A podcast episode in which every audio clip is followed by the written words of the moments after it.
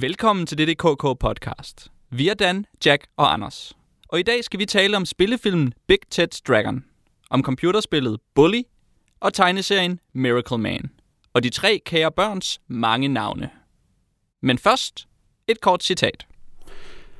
Som en drage, der har tabt sin krig mod vinden, hænger jeg korsfæstet på himmelvælvet. Ophængt mellem mulden og stjernerne, mellem himlen og jorden, mellem aberne og englene. Der er ingen som mig. Jeg er mirakelmanden. Tyngdekraften er en vranden gigant, som snapper irritabelt efter mine hæle. Orkanen er min elskerinde. Jeg smyger min krop hen ad hendes arktiske vektorer, og hendes suk er en ekstase af fugle. Hendes negle river i min ryg og hyler sin bitterhed, tigger mig om at blive, bønfalder mig om at fornægte den dunkle og jaloux planet, der ligger under os. Men jeg kan ikke. Jeg kan ikke. Jeg kan ikke. Kimota. Jeg hedder Michael Moran. Jeg er en 42-årig mand. Jeg står på et tag, og jeg føler mig dum. Jeg har følt mig dum hele mit liv. Der er masser af mennesker som mig. Jeg føler mig helt klog lige nu, Jack, efter at være oplyst og inspireret af så øh, frugtbart et citat. Ja, det må man sige. Der er masser af mennesker som dig på. Du har ikke noget skam over. Men hvad hedder de, Dan? Det er det, der er spørgsmålet. Det Eller i det. hvert fald, Ja for denne podcast beskæftiger vi os lige lidt mere med navne, end vi egentlig plejer at gøre. Vi har nemlig øh, valgt at kaste os over øh, tre forskellige emner, som er kendetegnet ved at have mere end et navn øh, på den ene eller den anden måde. Det kommer vi nok ind til, når vi øh, præsenterer de enkelte emner i den rækkefølge, som de nu kommer. Øhm, og det vil sige, at vi starter med at tale om Big Tits Dragon, som den jo bare hedder. det er virkelig fjollet, men den har så også mange flere navne, øhm, og det, det kan måske også godt virke nødvendigt. Så taler vi om computerspillet Bully, og så øh, slutter vi af med den øh, tegneserie, som Jack kan lige citerede, der hedder Miracle Man. Eller gør den. Eller gør den. Wow. Og så er der selvfølgelig øh, lidt øh, lytterpost til sidst, og så, øh, og så slutter vi af, som vi plejer. Men inden det, så skal vi selvfølgelig, som altid, tale om, hvad vi har lavet siden sidst, Dan. Og der er vi spændte på at høre, hvad du har bedrevet. Ja, det kan jeg godt forstå, ja. Øhm, jeg har nemlig set uh, Homicide Live on the Street. Eller jeg er begyndt på at se den. Ja, øh, og øh, ja, Jack, jeg ved, du, du kender den selvfølgelig, og jeg tror også, Anders, du har set den. Nej. Nej? Okay. øhm, det er en øh, cop-drama, som er øh, fra 93 og baseret på en bog af David Simon, som er ham bag The Wire. Og øh, jeg var overrasket, eller jeg vidste ikke, det var fra 93, så jeg begyndte at se den, og det var jeg så overrasket over, da jeg fandt ud af, at den var fra 93, fordi at sådan virker den slet ikke. Og øh, den er god. Det er, det er et rigtig godt cop-drama, som, øh, som jeg gerne vil anbefale til folk, der kan lide cop-dramas. Øh, og øh, jeg tror, at jeg var, jeg var sådan, eller jeg var egentlig allerede solgt ret tidligt, men sådan det, det store punkt for mig, hvor jeg tænkte, det her det er noget, der er virkelig fedt, det er i omkring episode 5, tror jeg, hvor der er øh, to, øh, to kriminalbetjente, der afhører en mistænkt i, øh, i en morsag. Og så den, den afhørsscene, den er bare helt vildt lang. Det er nærmest hele afsnittet, øh, som, som var en time. Og det er bare helt vildt fedt. Altså, det, de sidder bare, og så kan de bare finde ud af at spille skuespil, og så er de bare replikker, som man tror på, at folk siger, og så afhører de bare ham her fyren, der bare, man, man, man ikke sådan selv ved, om det har gjort det eller ej, og så har man sådan delvis ondt af ham, fordi han bare bliver sablet ned af de her betjente, og så på den anden side, så tænker man, okay, måske har han myrdet en lille pige, så måske er han en, en værre slubbert. Og øh, Det er Pembleton og ham der, The Other White Meat. ja, Der afhører øh, vi også. Baileys, ja. Ja, det er et godt afsnit. Det var, ja, det var virkelig, øh, det, var, det var noget, der, der virkelig øh, greb fat i mig, altså, hvor det er en, hvad hedder det, det, det som, som afhørsscener bør være, i stedet for good cop, bad cop. Og det faktisk virker, som om de kunne finde ud af noget, hvis der var noget at finde ud af. Ja. I stedet for bare opføre sig som betjente i et politidrama. ja, det er det, fordi at, altså det, de, de gør jo, altså, de gør jo nogle af de der ting, som en, en almindelig afhørsscene er, men de gør det bare så meget bedre, altså i stedet for at, at slå i bordet, og så går den ene ud, og så den anden er hans body, eller sådan noget, så det, det, det gør de slet ikke, men på den anden side, så gør de det også sådan lidt, men de gør det bare så godt, at det bare er noget helt andet, end, end det, man er vant til at se. Du sagde, at den ikke virkede som om, at den var fra 1993. Ja.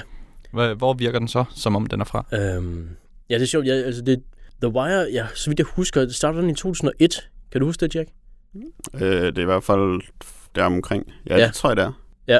Øh, og jeg, jeg vil tænke sådan, at øh, så måtte øh, Homicide være sådan umiddelbart før det, sådan måske 99 eller sådan noget. Øh, og øh, der er jo, ja, måske teknologisk, så sker der ikke sådan vildt meget fra 93 til 99, når man tænker på tv-serier i hvert fald. Så det er når ikke... man laver sådan noget lo-fi standard definition homicide ja. drama i hvert fald. Jamen det er det. Øh, og der, det, det, der er ikke, naturligvis ikke nogen mobiltelefon og lignende i, og, øh, og nogle af de der betjente, deres jakkesæt, de er sådan lidt grimme og sådan noget, men, men det kan bare lige så godt være, fordi det er bare sådan nogle betjente, der ikke har råd til dyre jakkesæt, så det er ikke... Øhm, men ja, ja det, jeg tænker det slet ikke som det virker ikke som tv fra 93, når jeg husker tilbage på tv-serier fra 93. Altså sådan noget øhm, NYPD Blue, eller hvad det hedder, med øhm, David Caruso og Dennis Franz og sådan nogle ting, der virkelig, det var virkelig noget, der virkelig prøvede rigtig hårdt, og så bare aldrig helt virkede, synes jeg. Nej, det var nu en, en stor succes. Nok ja. bare ikke for dig og mig. Ja, ja men jeg kan godt huske, at det var en succes. Jeg kan også godt huske, at jeg, at jeg, da det kom på TV2 i sin tid, at jeg i starten var sådan rimelig vild med det, men, men så mistede jeg interessen, mit, mit unge jeg, øh, på det tidspunkt. Og øh, det tror jeg, øh, det, det er nok lidt, lidt det, jeg sætter det op imod, når jeg tænker på, øh, på Homicide her. Og der virker Homicide bare som, altså som altså lysår forud for sådan en serie, der så er, jeg, jeg mener, den er, øh, hvad hedder det, fra efter 93 øh, NYPD Blue. Men ja, det var også virkelig noget, som greb mig meget, der så den. Det var, hvor moden den er i sin historiefortælling, og hvor meget den bare tør give sig tid til bare at dvæle ved ting. Bare have nogen, der sidder i en bil og taler om, hvem der egentlig slog Lincoln ihjel helt længe, eller sådan et eller andet. Hvor de bare sådan virkelig giver god tid, og så er det sådan, og det er intelligente konflikter, de har. Det er ikke så, øh, NYPD Blue har jo meget den der med, at Sibowitz, han er sådan alkoholiker, og det er, sådan, det er han virkelig meget hele tiden, og det er sådan en konstant, alle scener, han er med i, der er det sådan en kamp mod alkoholismen, og, øh, og mod at være sådan en sur gammel mand, og der er den sådan lidt mere afslappet, og behøver ikke overspille alle sine konflikter så meget. Som jeg også synes var øh, super frem i skoene. Jeg ville også have sat den til, i hvert fald, måske slutningen af 90'erne, som er også og Sopranos. Sopranos. Den slags, ja. NYPD Blue er faktisk fra 93. Er det Ja, og kører helt frem til 2005. What? Ja. Det er Men også, lang tid. faktisk, apropos det der, som du siger med at være en stor succes, så havde Homicide jo kæmpe problemer med at få folk til at se sig. Og de slåsede hele tiden om uh, sendetiden med Law and Order.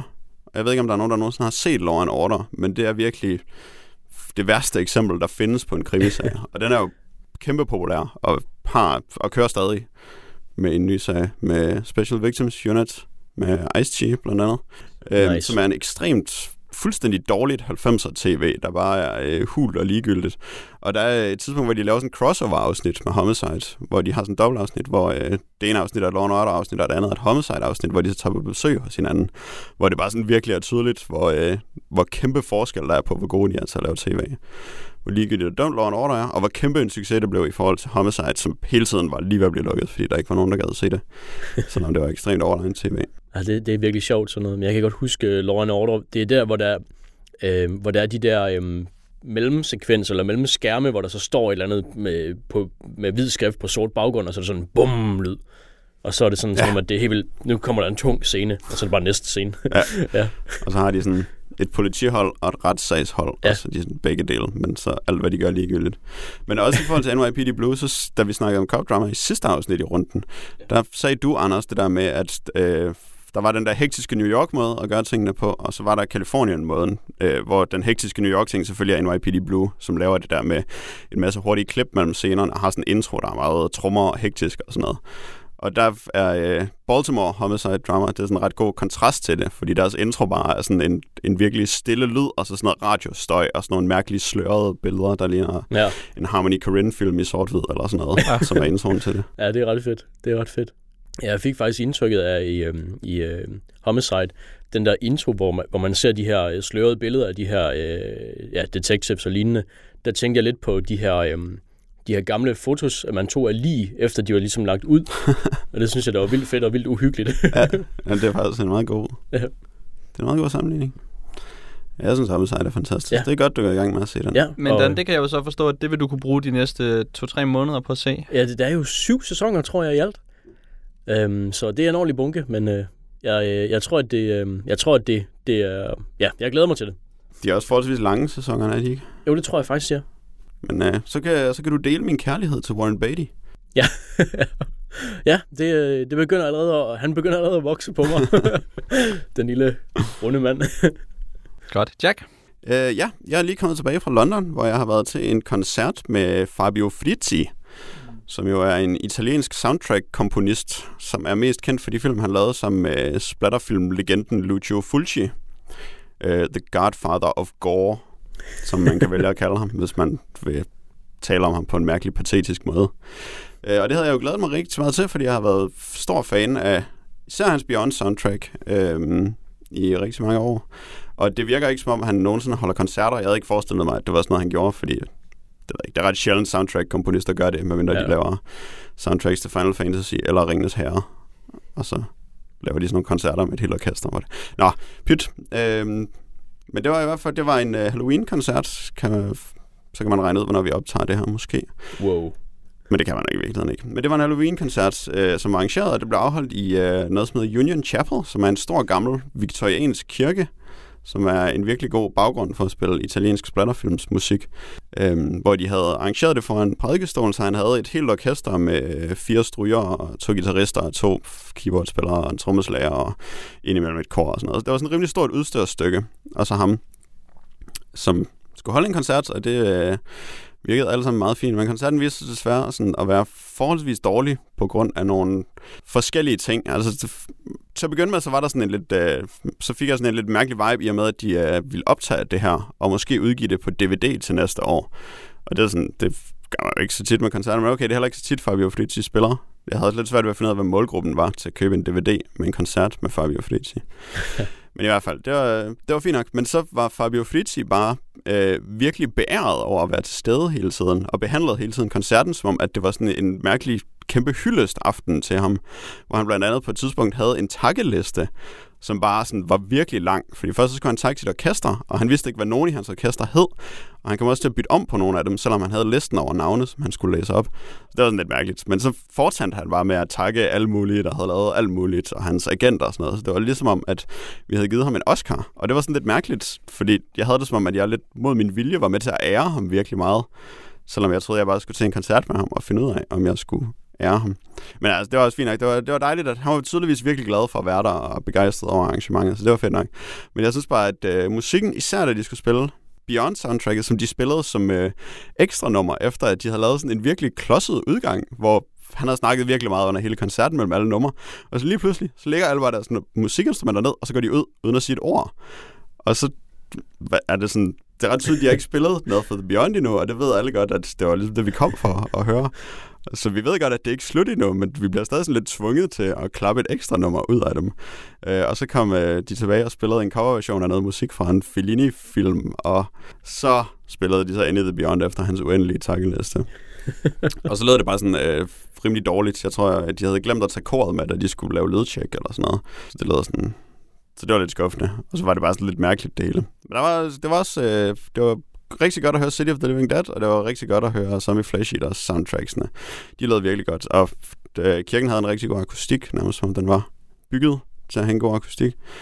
Øhm, så det var fedt, og så var det fedt at have sådan et øh, kæmpe video slideshow med folk, der bliver boret i hovedet i en kirke. Det virkede sådan opskønt og forstyrrende på en god måde. Og han havde et rigtig nuttet, sådan, øh, det var sådan lidt en tribute til Fulci på en måde, som jo er død for mange år siden, øh, hvor det startede med, at der var sådan et, øh, et dia-show med sådan en masse billeder af Fulci, der gik rundt og så hyggeligt ud med sit fuldskæg og sine kæmpe briller, mens øh, Fritzi, han spillede sådan noget mærkeligt singer-songwriter-musik og spillede på sin guitar, som sådan, så mindede han bare sin ven. Så det var rigtig hyggeligt. Øh, og fjollet og sådan lidt skræmmende, fordi måske var han bare blevet singer-songwriter siden 80'erne, og så skulle vi bare høre ham. Øh, han synger ikke sådan vildt godt, og han skriver ikke så inspirerede ballader, vil jeg sige.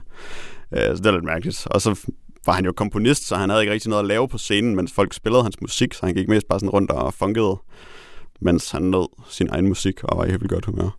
Så det var sådan lidt mærkeligt, at lidt ved siden af, vi måtte ikke drikke øl ind i kirken, det var jeg også lidt skuffet over. Øh, og så skulle alle gå hjem bagefter. Så jeg er lidt skuffet over den her Fabio Felici-koncert, som i hvert fald er den første, han har spillet i England. Jeg ved ikke helt, om han har spillet koncerter andre steder. Men det er måske også svært at vide, hvad man skal forvente af sådan et arrangement. Det er ekstremt svært, okay. øh, fordi jeg havde lidt forstået det som, at det var sådan en goth-klub, der holdt deres Halloween-fest. Og så tænkte jeg, okay, så er der sikkert mange, der er klædt ud, og sådan, så skal folk danse og have det sjovt. Men det var der ikke rigtig noget af. Det var meget andægtigt. hvilket kirken måske skulle have advaret mig om. Det, øhm, det virker som om, at, at Fritzi og company heller ikke helt vidste, hvad de kunne forvente. Fordi til vidste i hvert fald godt, hvad han følte, at han fik. Så det var, Ja. det var meget fint. Det var selvfølgelig altid noget for ham. Det var en rigtig dejlig aften for ham, og det, Ja. det er jeg glad for. Det er selvfølgelig godt. Og godt, Så- at de fik spillet nogle, øh, nogle hits. Jeg er jo især misundelig på, at, have, at du har hørt Zombie Flesh Eaters. Det, øh, det er nok min favorit. Okay. Jamen, det var også rigtig godt. Øhm, men vi fik ikke vores flexidisk. Vi var blevet lovet en flexidisk. Hvad, hvad er en flexidisk? Ja, det spurgte jeg også om, da jeg fik at vide, at vi var blevet lovet en flexidisk. Men det var bare sådan en vinylplade, som der kun er nede på en side, så den er helt blød og dårlig. Og så Ah, jeg tror, jeg, en blød dårlig vinylplade. jeg tror, jeg fik sådan en i øjet til en Blue Foundation-koncert en gang. Heldigt med, at det var blød, den. Ja, det var ret I heldigt. det mindste var der flexidisks. ja. Og det er mig ikke til fedt til koncerten. Nej, puha. Nå, men det, det, lyder, det lyder alligevel rimelig spændende, tak. Noget ud over det normale i hvert fald. Det kan jeg ikke øh, prale af. Jeg har set noget, øh, ja, en gammel traver, kan man sige. Eller i hvert fald tematisk set. Jeg har øh, øh, set filmen Taylor and Burton, som er en øh, BBC-film. Den er lavet til BBC 4, øh, BBC's svar på DR2, øh, som omhandler øh, Richard Taylor og Elizabeth Richard Burton og Elizabeth Taylor. De har også været gift, så de, kan- de kan godt have haft forskellige øh, blandinger af deres navne, men det, det er nok ikke sket. Øhm, altså de to øh, skuespillere, som øh, har haft en... Øh, ja, har været gift adskillige gange, og, øh, og har lavet en del film sammen, og har været et, et Hollywood-par, eller et øh, entertainer-par, sådan i stil med, hvad kan vi sige, Brad Pitt og Angelina, eller sådan noget. Og det er så øh, en film, som der skal skildre, øh, at de mødes og skal lave en opsætning af Noel Cowards Private Lives. Um, men inden jeg så begyndte at se den film, så tænkte jeg, ej, skal jeg ikke lige se en rigtig film med de to skuespillere, i stedet for at se Helen Bonham Carter og Dominic West, lade som om, at de er Taylor og Burton. Og så satte jeg mig til at se The Taming of the Shrew, som er en øh, Shakespeare-film fra 1967, øh, der omhandler øh, en kvinde, øh, spillet af Elizabeth Taylor, som er øh, frygtelig arg og utilrettet. Øhm, og så skal hun så øh, giftes væk til, øh, til Richard Burton, som er sådan virkelig øh, staset ud til at være sådan en stor, øh, barsk, brutal mand med et fuldskæg og en øh, brølende latter og sådan lidt... Øh, han minder lidt om ham der, som jeg ikke lige kan huske navnet på. Ham med, med vingerne i Flash Gordon-filmen. Brian Blessed? Ja, det er præcis. Som jo også er en, en rigtig Shakespeare-skuespiller, ja. ikke? Um, men, øh, men ja, men det er altså Richard, øh, Richard Taylor. Richard Burton. jeg vil gerne have dem til at, at dele navne. Nå. Um, og så øh, en taget en meget, øh, en meget mærkelig film, fordi der er utrolig meget, der er skåret ud af historien. Så der er en masse anslag, som aldrig bliver fuldt op på. Um, og den er utrolig rodet, og man forstår ikke helt, at det er en komedie, fordi at Elizabeth Taylor, hun er så ekstremt dramatisk, og der er en masse øh, kønsroller, der er helt frygtelige. Blandt andet så øh, øh, tagline til plakaten, øh, eller salgspitchen til, øh, til filmen, det var A motion picture for every man who ever gave the back of his hand to his beloved, and for every woman who deserved it. hvilket, hvilket det er svært at forstå, at man, Wow. kan, at man kan have solgt en film på. Men den fik uh, gode anmeldelser og tjente, tjente sine penge ind. Um, så det var godt nok produceret også af Taylor Burton i Italien faktisk. Så den er sådan lidt et, Ja. ja. et udstyrstykke på den der måde, som italienske film var i 60'erne og 70'erne med flotte kulisser og masser af, masser af statister og sådan noget. Øhm, men den var, det var sådan set, altså det jo fedt at se dynamikken. Vi har jo talt meget om uh, Virginia Woolf, Who's Afraid of Virginia Woolf, som jo er en Taylor Burton-film, der hvor de ligesom første gang mødes, og hvor den der kemi er helt tydelig mellem dem, og hvor de øh, præsterer noget stor filmkunst. Og det får de aldrig, så vidt jeg kan forstå, nu har jeg ikke set alle filmene, men det får de aldrig helt fuldt op på. Men det er stadig til stede i uh, The Taming of the Shrew, som jeg vil sige er en god film. Um, og så gik jeg så tilbage og så filmen, der omhandlede dem, lavet af BBC. Um, øhm, og hold da op, den var kedelig. um, først og fremmest så er det lidt svært at se Helen Bonham Carter i, i skikkelsen af Elizabeth Taylor, fordi de er så fuldstændig modsætninger af hinanden, hvor Elizabeth Taylor er den sådan lidt, øh, den lidt sådan de runde former, og, og hvor at Helen Bonham Carter jo er kantet, og ja, altså de, de, de minder meget lidt om hinanden i måden, som de, deres udstråling og deres bevægelse og måden, de, de optræder på. Så det var, øh, det var hele tiden en fornemmelse af, at man så på Helen Bonham Carter, som det er, når man ser på hende. hun kan ikke rigtig lade, som om hun er andre end sig selv, har jeg det som om.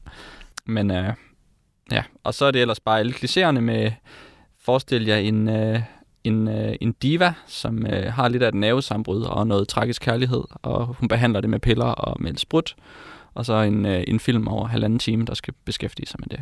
Og så, så ved man cirka, hvad der vil ske. Og så var det meget, meget tydeligt, at man bare skal se en film med Elizabeth Taylor og Richard Burton, i stedet for at se en film, der omhandler dem. Ja, Så det vil jeg, øh, ja, okay.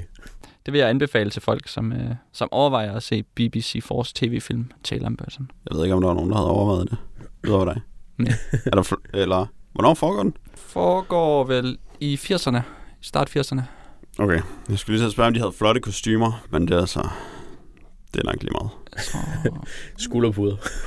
altså, den Har har, de den flotte prøver, skulderpuder? den prøver at være sådan lidt, øh, lidt Mad Men-agtigt, som alt jo gør for tiden. Men det passer ikke helt med tiden, fordi den er jo en del efter. 80'erne. Men det virker ikke som 80'erne overhovedet. Men de er også meget indenfor. Man ser ikke, der er ikke rigtig nogen udendørs scener, for det ville jo være for dyrt at lave til en Mm. tv-film. Produceret af BBC for. Jeg ville ikke have skænket det en tanke, at jeg skulle se den, men jeg betragter heller ikke mig selv så meget som Taylor Burton-fan. Men det skulle jeg jo så måske gøre noget ved, ved at se nogen Ja, det Taylor Burton-film. Hvad er den næstbedste efter uh, Who's Afraid? Øhm, altså, Cleopatra-filmen er i hvert fald øh, sådan filmisk meget rost og velanset.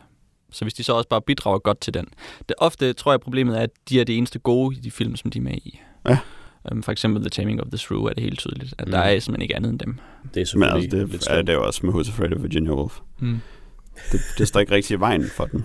Sandy Dennis! Ja, der er nogen, der er i Dennis fans her omkring. og de ser måske noget andet. Men kan, det, kan vi ikke få et eller andet, der er knap så pompøs som en Cleopatra-film? Kan vi ikke få noget, der er lidt mere, måske bare sådan nogle folk, der er i sådan et rum, og så er de fulde og sure på hinanden? og så det er Richard Burton og Elizabeth det er Taylor. de i hvert fald gode til. Det kunne være fedt, hvis der var nogle, øh, nogle, film, nogle optagelser af de teaterstykker, de har lavet sammen. For eksempel Private Lives. Det kunne være Ja. spændende at se. Hvem er det, der har skrevet Private Lives? Øh, Noel Coward. Han kunne godt lide uh, Martinier. Mm. Tørre. Martinier. Tør Martini og Dan. Tør martinier. Har du lavet mere? Ja. Jeg, øh, jeg har lavet noget wet work i, i, øh, i Shadowrun Returns faktisk. Øh, fordi at øh, jeg, blev ikke, øh, jeg blev ikke helt sendt af af din lunkne anmeldelse, Anders, eller din lunkne omtale. Øh, men jeg var rigtig glad for at have den, fordi så vidste jeg, hvad jeg skulle lade være med at hisse mig op over, da jeg begyndte at spille det. Så den her saving-ting, hvor den så kun autosaver, og man ikke selv kan gemme, det var, Øh, det var noget, jeg, jeg ligesom var rustet på forhånd til. Og så vidste jeg, at hvis man så går fra et sted i en bane til en anden, så kan man med fordel stoppe der og call it a day, når man har fået nok. Øh, jeg synes, i, i mindre... Øhm, hvad hedder det, øh, i mindre spilsessioner af gangen, så det synes jeg faktisk, det har været ret underholdende for mig. Altså, jeg synes, at det er en... Øhm, det er tydeligvis nogen, der er meget begejstret for den her verden, der beskriver verden. Og øh, jeg tror også, at... Eller jeg kunne forestille mig, at meget af din... Noget af din frustration måske kommer fra den, øhm, den character class, du har valgt. Den der... Var det Street Samurai, den hed? Dækker. Det var dækkeren? Ah ja, okay. Okay, Ja. dækker som er en hacker, ja. Ja, okay. Øhm, fordi at øh, det virker også som, som forholdsvis uinspireret at være en hacker, og så løbe rundt og hacke. Øhm, jeg, var, øh, jeg valgte at være en shaman, så jeg kunne øh, hidkalde sådan nogle ånder, der kunne hjælpe mig med at slås, og så kunne jeg nogle gange ikke styre dem, så de vendte sig mod mig, og det synes jeg, der var vildt fedt faktisk. Øhm, og det, jeg, jeg var også ret bevidst, når jeg hyrede folk til, til missioner og sådan noget, så hyrede jeg nogen, jeg synes, der kunne være hvad kan man sige, spændende, eller nogen, der kunne noget sjovt og sådan noget. Øh, fordi jeg tror, man kan finde nogle, øh, nogle bestemte character classes, der er virkelig møg kedelige. Så der, der skal man, jeg ved ikke, der skal man være heldig, eller gøre et eller andet for at navigere udenom dem. Og så tror jeg, man kan få en sjov oplevelse ved det, som, som jeg har haft indtil videre i hvert fald. Øhm, men, øhm, men ja, altså det er ikke, det er ikke, det er ikke noget altså mesterværk som sådan. Det synes jeg ikke, man kan sige overhovedet. Men, men hvis man ja, hvis man er rustet til at klare den her øh, save game mærkelige ting, og, øh, og så prøver at vælge, øh, ja, man ved jo så ikke på forhånd, hvil- hvilke klasser der er sjove at spille, men altså prøv at vælge nogen, der, der lader til at være noget, øh, eller noget, man kan udforske i, altså shaman, der kan hed, hed, hedkalde ånder, eller en, jeg tror det hedder en rigger, der har sådan nogle små øh, droner med sig, der kan alle mulige skøre ting, øh, så, øh, så tror jeg godt, man kan have det sjovt med det. Mm. Jeg tænkte på, øh, hvor sjovt synes du så, det var øh, at placere dine skill points? Fordi spillet har jo ikke XP som sådan, men hver gang man klarer en milepæl, så får man et, øh, et, et, et fast antal skill points, som man kan dele ud. Hvor, hvor, hvor godt synes du, det virkede? Hvor glad var du, hver gang du skulle ud og placere dem? Ja, det var, øh, det var ikke overvældende morsomt. Altså, øh, det kan jeg også huske, du talte om, at... Øh, Ja, Fordi i mange computerspil er det jo en belønning, er det ja. jo, altså når man, når man stiger i level i Diablo, så uh, her, så skal ja, man da helt ind og kigge på, ja. hvor mange man ikke har brugt endnu, og så glæde sig over, når man på et tidspunkt skal bruge dem, ja. øhm, eller bruge dem på et eller andet nyt, så man kan noget spændende. Det er rigtigt. Og det tror jeg, øh, jeg tror i, i forhold til, at jeg spillede sådan en shaman, så tror jeg, at det var et, et lidt bedre valg, fordi det er lidt sjovere at stige der, fordi der får man adgang til nogle nye, øh, ja, noget nyt trylleri, eller øh, hvad end man nu kan som, som shaman, og, og der, der kan man ligesom se, hvornår man ligesom unlocker noget, når man kommer højt op på et eller andet niveau. Og, øh, og det synes jeg sådan set, det var rimelig fedt. Og øh, så samtidig med, at jeg havde den her øh, shaman-ting, så havde jeg så også valgt at specialisere mig i at skyde med en pistol.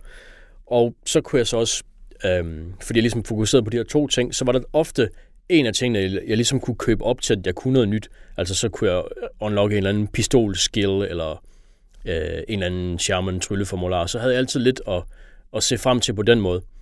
Øh, men der kan jeg også godt se, at hvis man for eksempel kun vælger én ting der, og så køber så meget op i den, så bliver det også meget langt mellem, at der rent faktisk kommer til at ske noget. Øh, så det er også... Øh, så, så det er måske lidt et, et kompliceret stigesystem, øh, eller avancerings, avanceringssystem for ens karakter, fordi at man kan hurtigt komme til et andet punkt, hvor det bare er, er kedeligt. Så det, ja. Avanceret eller dårligt? Avanceret eller dårligt? Ja, det er måske, det er måske egentlig ikke særlig godt. Altså, det, det er nok meget rigtigt.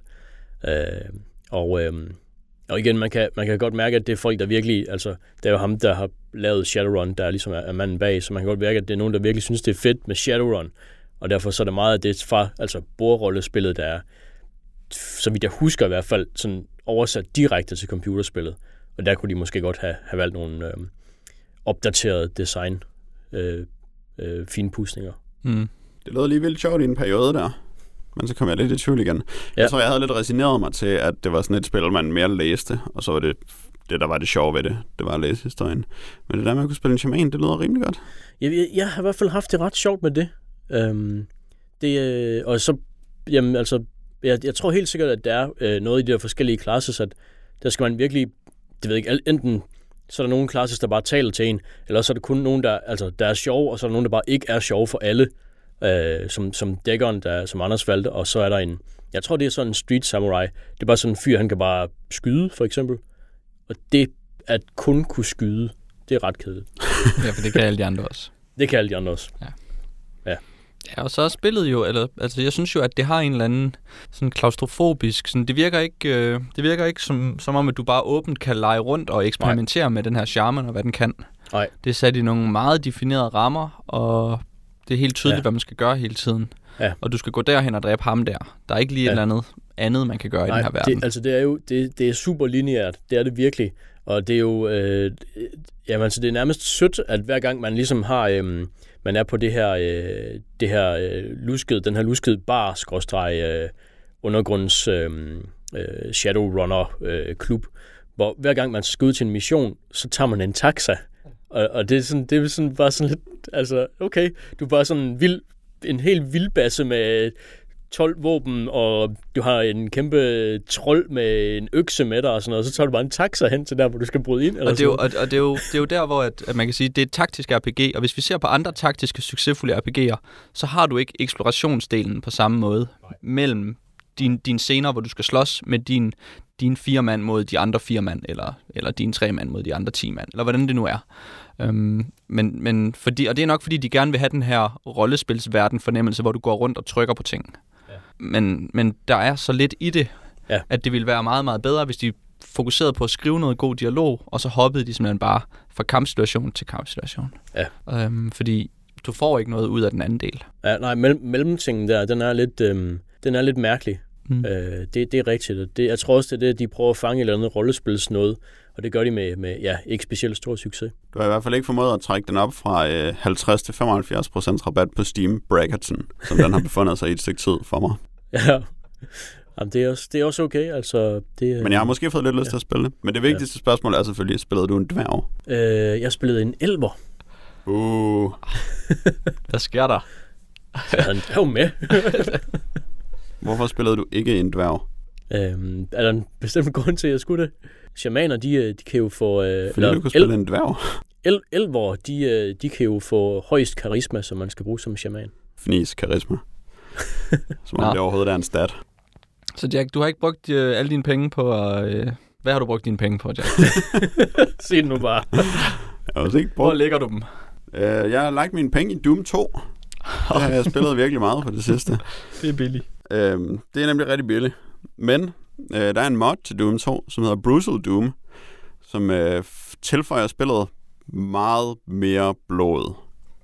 Virkelig meget blod. Så man skyder folk, så sprøjter sådan blod op på loftet, og så drøber det ned, mens man løber rundt. Og man kan sådan skyde benene af de der sprites, og så, eller skyde hele underkroppen af dem, og så er det sådan en torso, der prøver at kravle væk fra en, mens den skriger. Og så kan man løbe hen og tæsk den her sprite-torso, mens den prøver at kravle væk fra en. Øhm, så de har gjort spillet sådan virkelig blodigt, og så har de bare sådan gjort det til mere alting. Så der er sådan skruet op for lyden i spillet, så alt er højere. Og så har man nogle andre våben, som øh, er sådan på en måde mere realistiske, men på en måde også bare sjovere end Doom-våben. For eksempel er øh, den der ærtebøsse, som man starter med, den er skiftet med sådan et maskingevær, som er virkelig sjovt at skyde folk virkelig meget med. Øh, og så gør alle monstrene mere skade, og så er der flere monstrene og flere sværhedsgrader, og så er der bare sådan mere alting. Og så øh, genoplever det lidt den der følelse af, hvor vildt Doom var i gamle dage, og hvor meget, der, hvor meget det bare var for meget, når man spillede det. Den følelse får man lidt igen. Øhm, og så den letteste måde at komme til at spille sådan en mod på, er at bruge en af de moderne øh, source ports af Doom, hvor de har øh, lavet koden om til at være mere moderne, sådan, så den for eksempel kan lave rigtig 3D, og så man har sådan, altså almindelig musestyring, som man har i 3D-spil nu om dagen. Og det fungerer faktisk, øh, det gør det meget mere sådan behageligt og action-packed og naturligt at spille, så man kan meget bedre nyde, sådan, hvor meget Doom er for meget. Det er sådan lidt skørt, når man hele tiden kan mauslukke, fordi så løber man hen under et monster, for eksempel og kigger op, og så er det bare sådan, det er bare en sprite, så den er todimensionel. Og så kan man sådan stå et sted, hvor man ikke rigtig kan se den, men man kan stadig taske den. Nå ja, og det er blevet rigtig godt at tæske ting med hænderne, hvis man kan nå hen til dem. Fordi så selv sådan en maincubus, den øh, store fede trold, der skyder sådan nogle sindssyge ildkugler efter en, så kan man bare løbe hen, og så kan man tæske lidt på ham med hænderne, og så bliver han helt forvirret. Øh, og så tager man sådan fat i ham, og så river man han stadig bankende hjerte ud. Så er der sådan en lille cutscene, hvor Doom-manden, han står med hjertet og river ham i stykker. Og sådan kan man gøre med alle monsterne. Det, det, er- der er rigtig meget vold i Brutal Doom. Og så øh, er der nogen, der har lavet øh, metal-covers af alle sangene, og så kan man downloade dem ved siden af, og så kan man få metal-udgaver, som er rigtig dårlige. Dem valgte jeg hurtigt fra igen. Men princippet er godt i at... Så det er bare sådan alt for meget. Altså det er Doom, og Doom det er mega sjovt. Og det er gratis, og hvornår er det fra? Altså det er, man skal have, man skal eje Doom 2 for at have øh, de her WAD-filer, som indeholder selve spillet. Men dem havde jeg så købt på Steam øh, i et eller andet udsalg, hvor der koster de ikke rigtig noget. Og så installerer man så en af de her source ports. Jeg bruger den, der hedder GC Doom. Øh, og et launcherprogram til den, og så, øh, så finder den selv ud af, at man har Doom 2 og regner det hele ud, og så skal man bare vælge, hvilke mods man vil bruge, når man starter spillet. Og, så, og det er selvfølgelig gratis, alt det der tilbehør. Og så er der, der, er- der er virkelig mange monstre i Doom 2, når man slås med ting. Det er sådan helt vildt. Det er helt vildt, det spil. Og så når der er ekstra meget blod, så er der bare sådan... Så det er en herlig blodfest. Det, det får en til at tænke over, hvor ens alle 3D-skydespil er. at man bare kan genudgive Doom, og så er det noget specielt. Ja, Ej, altså fordi sjovt. de ikke er man til Doom. Fordi Ja, alle det- andre skydespil er ens. Ja, der er måske lige Painkiller, der indimellem kunne give en sådan lidt en Doom-fornemmelse. Men så dog heller ikke helt. Men det er også fordi, der er, det kan godt være, at det er noget nostalgi, der spiller meget ind, fordi der er også bare sådan et eller andet, øh, hvad hedder det, eventyrland-agtigt over Doom. Den måde Secrets fungerer, for eksempel. Hvor man sådan kan kigge ud af et vindue, og så kan man se sådan en gårdsplads, der jo virkelig bare er en virkelig grim texture af grønt græs, virkelig grim texture af en flod, og det hele det er sådan helt flat og doom-agtigt. Men så er det stadigvæk bare sådan eventyrligt, hvis man finder ud af, hvordan man åbner døren, så man kan løbe derud, så man kan i første bane i Doom 2. Det var sådan, det er helt magisk at finde sådan nogle ting, og alle ting er bare... Øh, hele banedesignet er så mærkeligt rigtig mange gange, at man ved aldrig, hvad der kan ske. Det, det er også fantastisk ved det. Så det var alt for meget. Har du så oplevet, ligesom dengang man spillede Doom i gamle dage, at du blev så bange, at du var nødt til bare at slukke computeren lige pludselig? Det har jeg ikke oplevet, nej. Ej, okay. Det må jeg. Det, øh, ej, det, det, det kan jeg huske, det gjorde jeg ved Doom 1 en gang imellem. Nå. Det var for meget nogle gange. Det forstår jeg, det forstår jeg godt.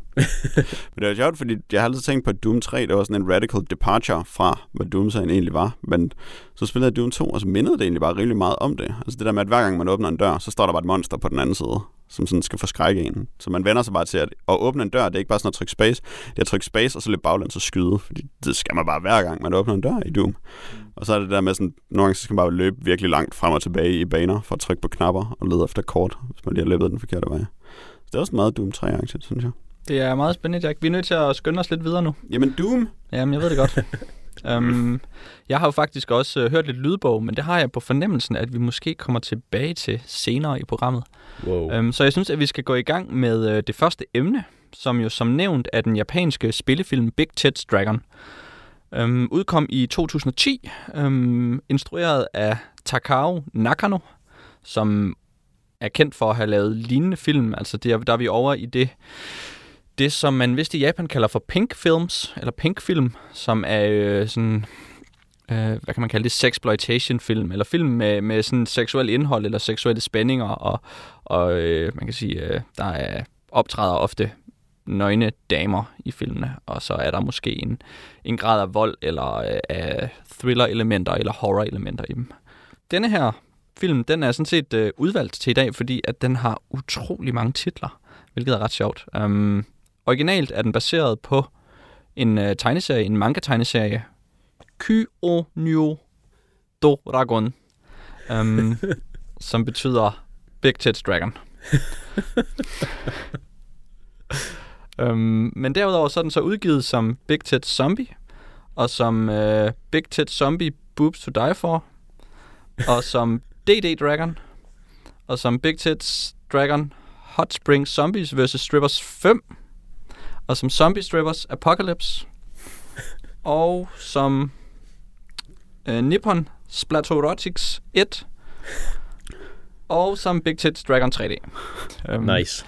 Så det er, det er en masse titler. Um, af, af castet så er hovedrollen spillet af Aoi Sora, som er lidt af en, øh, en multikunstner. Øhm, hun er startet i, øh, i, i den erotiske eller pornoindustrien, og så har hun øh, ellers fået en, en karriere inden for musik og øh, inden for film øhm, rundt i faktisk hele Asien. Hun har udgivet øhm, en masse musik i Kina, hvor at hun, øh, hun er blevet sådan en, øh, en Twitter-darling, øhm, fordi at hun, hun indsamlede øh, 15 millioner dollars til øh, kinesiske jordskælvsoffre gennem en, en Twitter-aktion, og så, wow. øh, og så startede hun en uh, sangkarriere der, og, og så har hun en lignende sangkarriere rundt omkring i Korea og Indonesien. Um, Men ikke i Japan. det har jeg ikke lige kunne se, men det har hun sikkert også. Um, og så ellers øh, også spiller i, i film rundt omkring, men så øh, måske mest kendt for lige den, den film, som vi har set til i dag. um, ja. Det er en øh, komedie-action-horrorfilm, um, der, øh, der omhandler en, øh, en kvinde, som lige er hjemvendt fra Mexico, um, og så tager hun til, øh, så befinder hun sig vist i, i Tokyo, og så, øh, og så bliver hun øh, hidkaldt til at tage til en lille by ude, øh, ude i, øh, i de japanske landlige regioner, hvor at hun så bliver ansat i en øh, stripklub, um, og så derfra så, øh, så udvikler sagerne sig. Det gør de. Um, vi, har, vi har med Jacks uh, favoritgenre at gøre her, nemlig en horrorkomedie. Det er faktisk løgn, det der. Hvordan, Overhovedet hvordan ikke synes du, det gik? Hvis vi siger, at den har alle odds imod sig fra starten af. Altså, så kunne det være gået værre. Jeg vil sige, den var... Øh, den var sådan... Der var enkelte scener, der var morsomt dårlige. Men sådan alt i alt, så var det mest bare dårligt.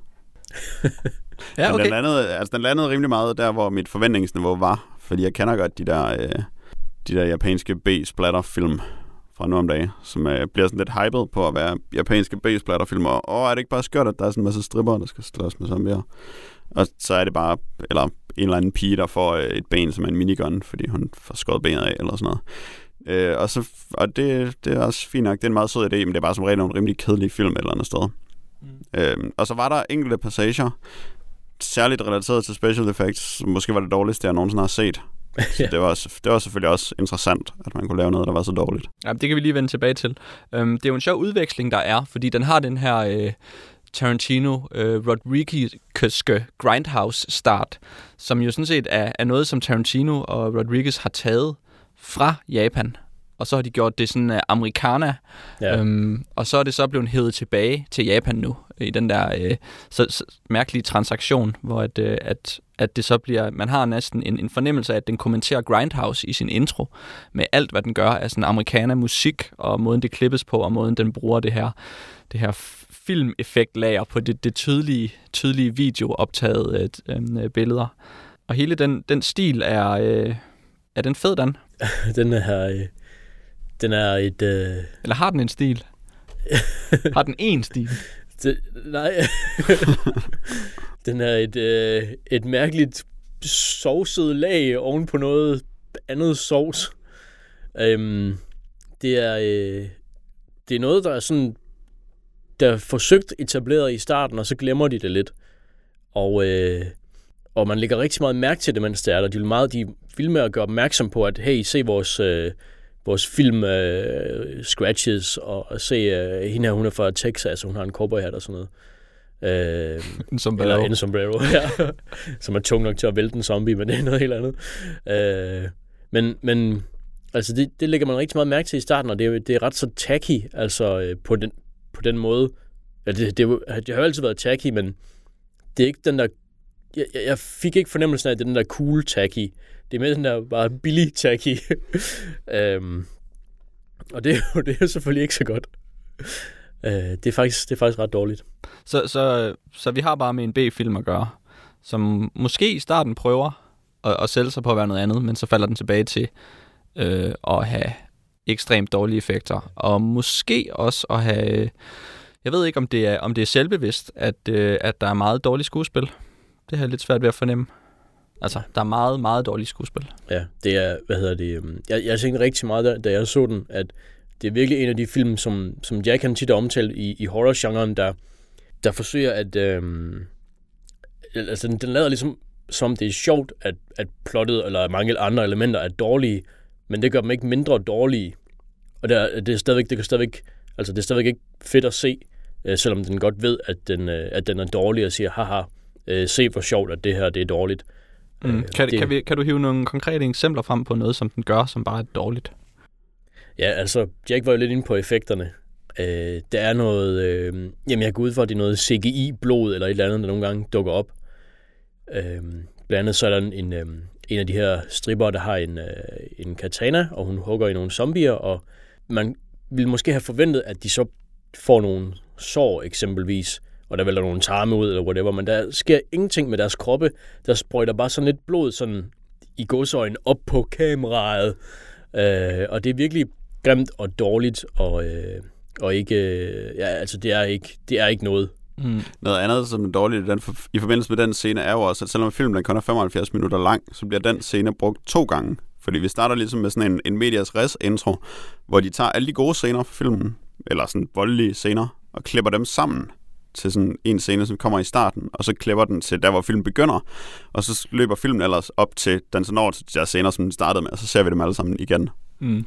Det er også ret dårligt. Det var ret dårligt, ja. Ja, og filmen er jo ret kort, faktisk. Så det er jo virkelig... Øh... Kortere end den føles. Ja, ja. Hvad var det? 75 minutter i alt? 75 ja. minutter. Og den føles længere. Okay, så der er også noget med historien her. Ja. Som er, som er kedelig, eller som er dårlig. Ja, øh, det er der også, synes jeg. Altså, det er en, altså, det er en meget... Altså, historien er jo indsød øh, øh, markant overhovedet. Altså, det, det bare, der sker bare nogle ting sådan i, efter hinanden, og så er der nogle altså personer, der går igen i scenerne, så det er ikke, det er ikke ligefrem, fordi det er en historie, der, der er særlig øh, nævneværdig, synes jeg. Øh, jeg, jeg, var, øh, jeg var sådan måske lidt fascineret af, hvordan den forholder sig til, til især sådan zombie-genren, tænker jeg. For der er nogle, der er nogle sådan konventioner, som den ligesom død og pine vil overholde. Øh, for eksempel, at, at så har de en ven, hun bliver bidt, så er de nødt til at dræbe hende. Og det, det, det, det er så øh, rigidt overholdt, at de sådan er nødt til at have en sådan tyk zombie med en pistol, der, der, som, som den er en eller anden grund prøver at bruge mod dem. Den trækker sådan sin pistol, hvilket er jo overhovedet ikke særlig zombieagtigt. Men det er fordi, de skal have en pistol, så de kan skyde hende her vennen, der bliver til en zombie senere. Øh, og så det, sådan, det virker sådan meget, altså at den scene skal være med, fordi det er den i zombiefilm. Øh, men, men så bryder de bare så mange andre konventioner, at det bare ikke giver mening, fordi at så er der en zombie, der kan finde ud af at betjene en pistol, og de skyder hende, sådan, så vidt jeg husker, lige mellem øjnene, altså i panden, men så har hun stadigvæk tid til at sige nogle sidste ord, selvom hun er skudt i hjernen bagefter, altså. Hun er jo. Ja. der, hvor, jeg tror, det hvor pistolen trækker, zombien trækker en pistol, det var jo en af de to scener, som jeg synes var ret ja. sjove. Ja. Det var fedt. Det, det, det, var faktisk ret sjovt. Hæve sit gokkejern frem. Ja, Øh, men, men jeg synes, eller jeg, det, det blev lidt spoleret af mig senere, fordi det var så tydeligt, at det var fordi, de skulle bruge pistolen til at skyde hende. Øh, men men øh, det er jo også, det leder også frem til den scene, hvor hun, øh, det er hende, deres ven, der øh, har en, øh, en scene, som, altså nu, det lyder måske sjovt, når jeg siger det, men hende her, øh, ja, nu kan jeg ikke huske navnet på, på, på rollen, men hun har sådan sådan kimono-agtig ting på, og så da hun bliver til en zombie, så ser hun sådan helt mærkelig og blå ud i hovedet, og så går hun så ligesom i bro, og så skyder der sådan en øh, stikflamme ud mellem benene på hende, altså fra, fra hendes vagina. Øh, og øh, og det, det, det er virkelig som om, det burde være sjovt, når det sker. Men det er det bare overhovedet ikke, fordi det er så dårligt. Ja, det er virkelig mærkeligt, hvorfor ja. det sker. Jeg tror, ja. det er et, øh, en reference tilbage til øh, Takao Nakanos øh, forrige film, Sexual Parasite Killer Pussy. det forklarer det lidt, ja. Ved du så, om det, det er hende, der så er Big Tits Dragon? Fordi der er jo ikke nogen drage med i filmen. Men det er sådan lidt drageagtigt, at hun spiller. Altså, på coveret af første issue af tegneserien Big Tits Dragon, der er det en kvinde med en samurai, eller med en katana, som står. Så hvis det må være hende, der er Big Tits Dragon. Okay. Hvorfor? Fordi, det ved jeg ikke. Det tænker jeg bare. det synes jeg, det er mærkeligt at tænke kausalitet ind i det her. Ja. ja. En anden uh, zombie-konvention, som de virkelig ikke overholder, det er det med, at zombier de er en meget homogen masse. Der er ikke nogen sådan individer i det, hvor alle zombierne i den her film, de har tydeligvis fået et rigtig godt tilbud på et stort kvantum uh, Halloween-kostymer, som de kunne give deres zombier på, fordi de er alle sammen klædt ud som forskellige ting. Så der er sådan en Slash fra Guns N' Roses zombie, og yeah. ninja zombie, og sådan, alle er bare klædt ud som forskellige ting. Uh, og så er det også meget tydeligt, at de har sådan ret få zombier, fordi man kan jo genkende dem alle sammen på kostymerne, og det er hele tiden dem, de bliver ved med at løbe ind i rundt omkring. Det var også en mærkelig. Og så er der zombien med det der store papmaché og en kæmpe mund i papmaché. Nå ja, det der øje, der bare tydeligvis sidder uden på masken. ja. Ja, det var ret sejt, fordi det, eller det mindede mig om den der, øh, hvad hedder den, Zombie Island Green Tropical, Tropical eller andet. Den der 50'er-film, mm. hvor han blander en min Rob Roy. Oh, yeah. Og så er der sådan en papmaché-vulkan, der springer i luften til sidst, hvor zombierne bare har fået klistret sådan noget papmaché på øjnene. Og det er sådan, man ved, at de zombier er den eneste måde, de er sminket på. Ja, det er sejt. Mm. Den har jo faktisk lidt af det samme voodoo-tema, den her, fordi at vi har et plot med, vi har den her trup af stripper, som, som har nogle interne øh, stridigheder. Og de finder så den her, øh, den her magiske øh, brønd øh, under deres, øh, deres stripperbar. Um, og, så, øh, og så den ene af de her stripper, hun, øh, hun, hun lærer at, øh, at kontrollere zombier, og bliver den her sådan, zombie overlord, um, øhm, hvor hun så kan styre dem. Hvilket jo sådan set er et meget godt, øh, sådan, det er lidt mere den her sådan, sataniske øh, tilgang til, til zombie-myten. Men, men det, det gav da filmen noget. Altså det gav da lige pludselig en, en skurk i en film, som ellers manglede alle, alle andre roller. Det, det er rigtigt nok, det gav en skurk, men man forstår ikke helt, hvorfor hun som sådan gør det. Øhm, hun det er siger, fordi, hun er godsudårlig, så driver ja, hun. det var det, ja. Så gør man sådan noget. Ja, så gør man sådan noget, ja. Det er sådan lidt det, at, at det er meget sådan stereotypet, så gør hun bare sådan noget. Øh, hun, siger, hun har sådan en scene, hvor hun råber noget med, at så kan de holde op med at drille hende og sådan nogle ting, men mit indtryk er, at de har kendt hinanden i to dage eller sådan noget, og hun er ikke rigtig med i de der konflikter, der foregår for det meste, så jeg ved ikke helt, hvorfor at, at hun tror, at hun bliver drillet, men... men øhm, hun har faktisk ja. kendt hende i several days. Several days, okay. Det er nok mere end to. Men, men det er rigtigt nok, at hun er en skurk, og øhm, noget af de, en af de andre ting, jeg synes, der var sjovt i filmen, det er, når hun læser latin fra bogen. Fordi det er virkelig det vildeste vrøvlesprog, hun læser op. Jeg ved virkelig ikke, hvad det er. Og de der, de der tegn, der i den der bog, der, det er bare overhovedet ikke latin. og det synes jeg, det var, det var sådan meget charmerende. Men det er store læselige bogstaver. Det er det. Som hun selvfølgelig ved, hvordan man udtaler. Men jeg synes, at alle de der ting, som sådan er dårlige i film, hvis man tænker det om til en manga igen, så giver det hele meget mere, det giver meget bedre mening med sådan en gruppe af magical girls, mm der altså har deres egne skøre kostymer og laver de der gakkede ting, og selvfølgelig giver det mening, at hende, den gotiske af dem, at hun bare sådan elsker døden og gerne vil herske over zombierne. Altså, det giver perfekt mening i en manga, men når man så gør det i en film, så fungerer den der gakkethed bare overhovedet ikke. Så falder det fuldstændig til jorden, og så er det bare tungt og dumt, det de render rundt og laver. Ja, men der, har, øh, der vil jeg også mene, at, at filmen har et problem i, i, i hele måden, som vi opfatter rum og tid at det simpelthen er, det er uden spænding, og det er uinteressant, og det er næsten øh, øh, ja, sådan et slag i maven hver gang, at de skal prøve at vise en, en scene, hvor man skal se mange bevæge sig i forhold til hinanden. Øh, det, det hænger ikke sammen.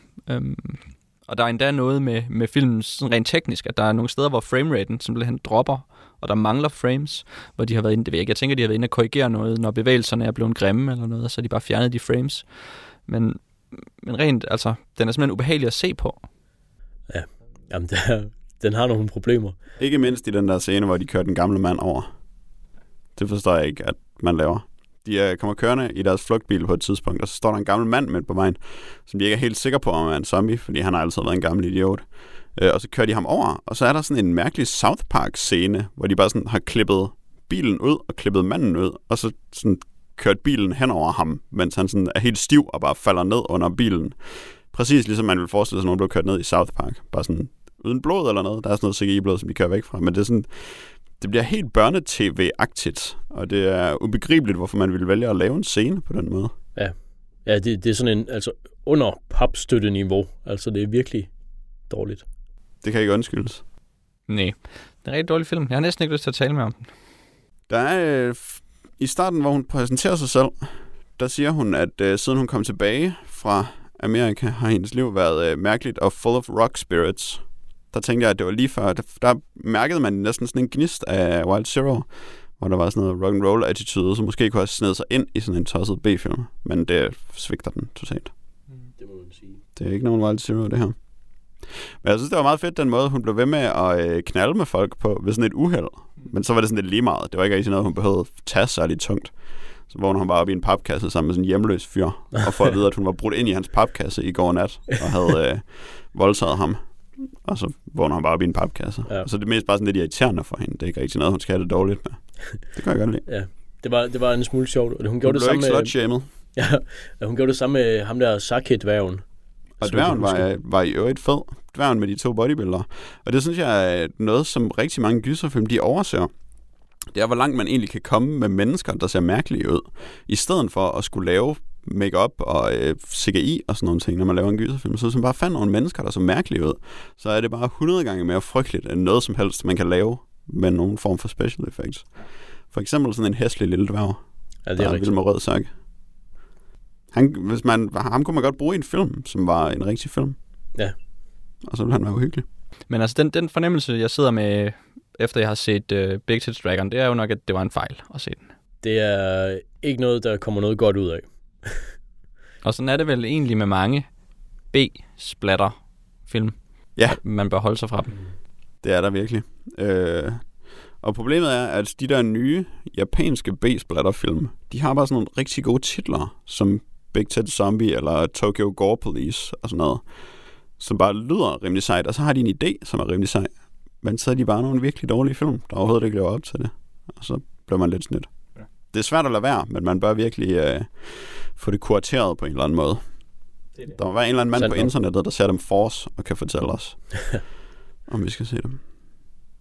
Men nu har vi i hvert fald kvarteret Big Ted Zombie, og Det er der er rigtigt. ikke nogen grund til at se den. I det her tilfælde, så er den mand på internettet os, og vi siger nej tak til Big Ted Zombie Der er bedre måder at få Big Teds og zombier på, og og Dragons. drager.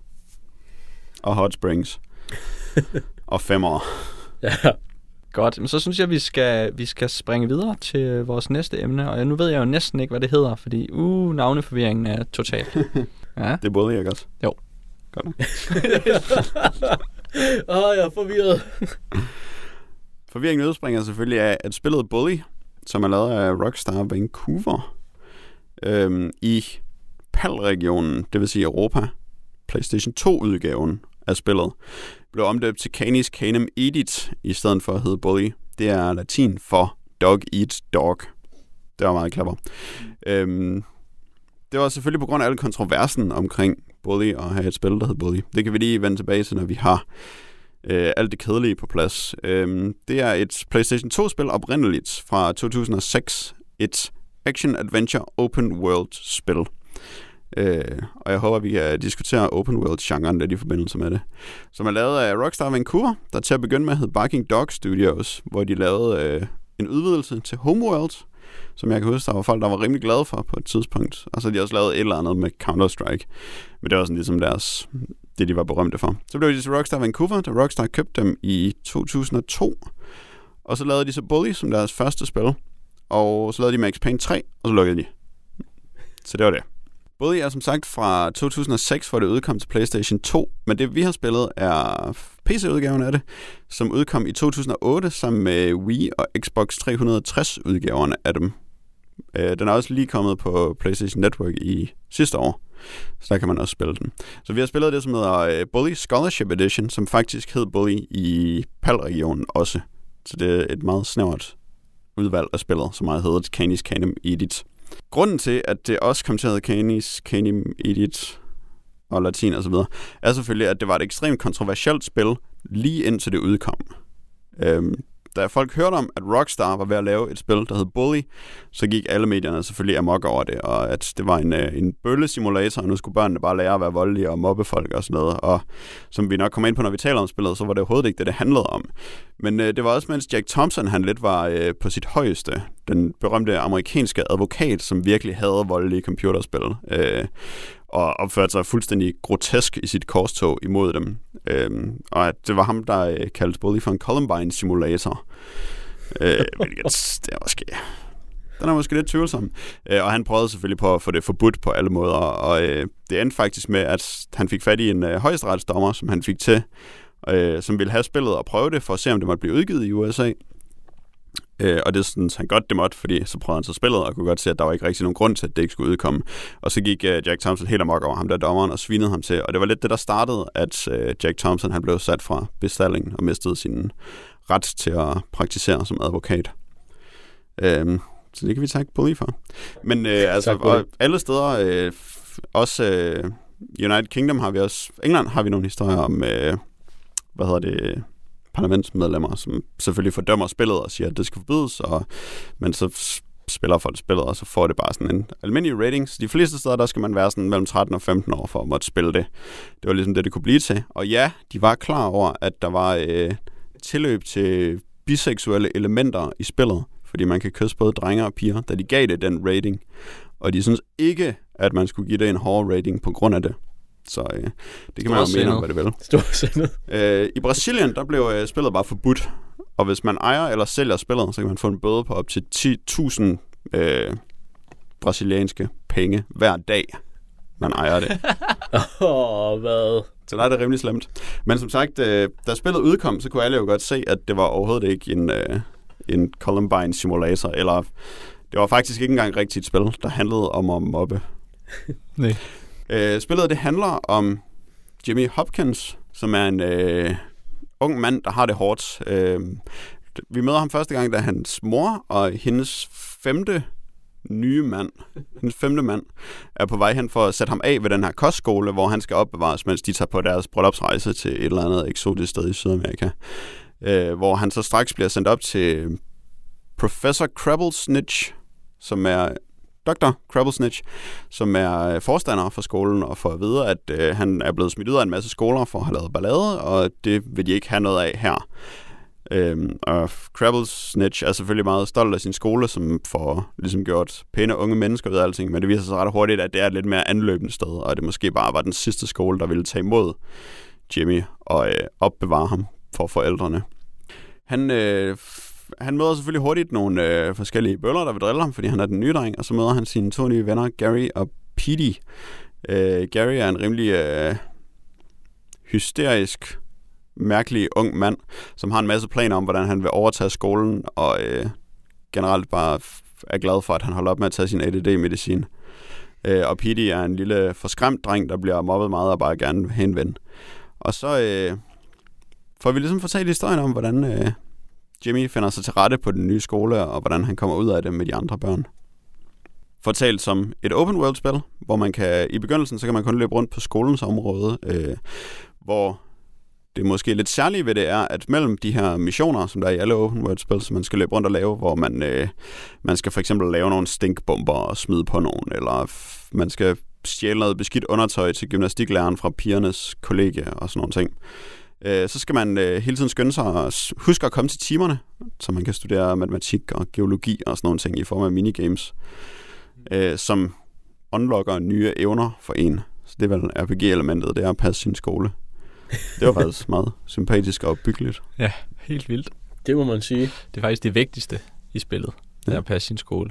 Ja, altså Jimmys kamp mod alle, som behandler andre uretfærdigt. Ja.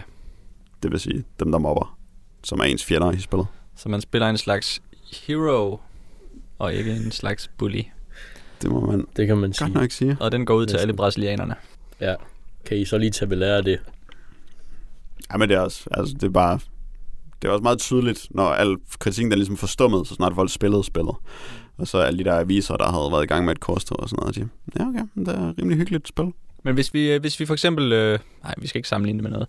Lige så, lige så snart spillet starter, så løber man jo ud, og så står man i en skolegård, og så kommer der nogle, øh, nogle unge mænd øh, med kort hår og hvide t-shirts hen og vil tæske en lige med det samme. Og så er det ligesom den scene, der er sat. At du spiller et computerspil, hvor at der er folk, der vil teste dig lige fra starten af. Og så kan man vælge at løbe væk fra dem, eller man kan vælge at slås med dem. Jeg ved Ja. ikke, hvad var det første, du gjorde, da du var ved at få tæsk af unge mænd i hvide t-shirts? Den? Jeg tæskede dem. jeg tæskede og tæskede og tæskede dem, indtil der kom sådan en hall monitor og tog fat i mig. Så de lå ned, og de var lidt tør for energi, og så sparkede du videre. Det synes jeg, der lå meget godt til, til Jimmys karakter.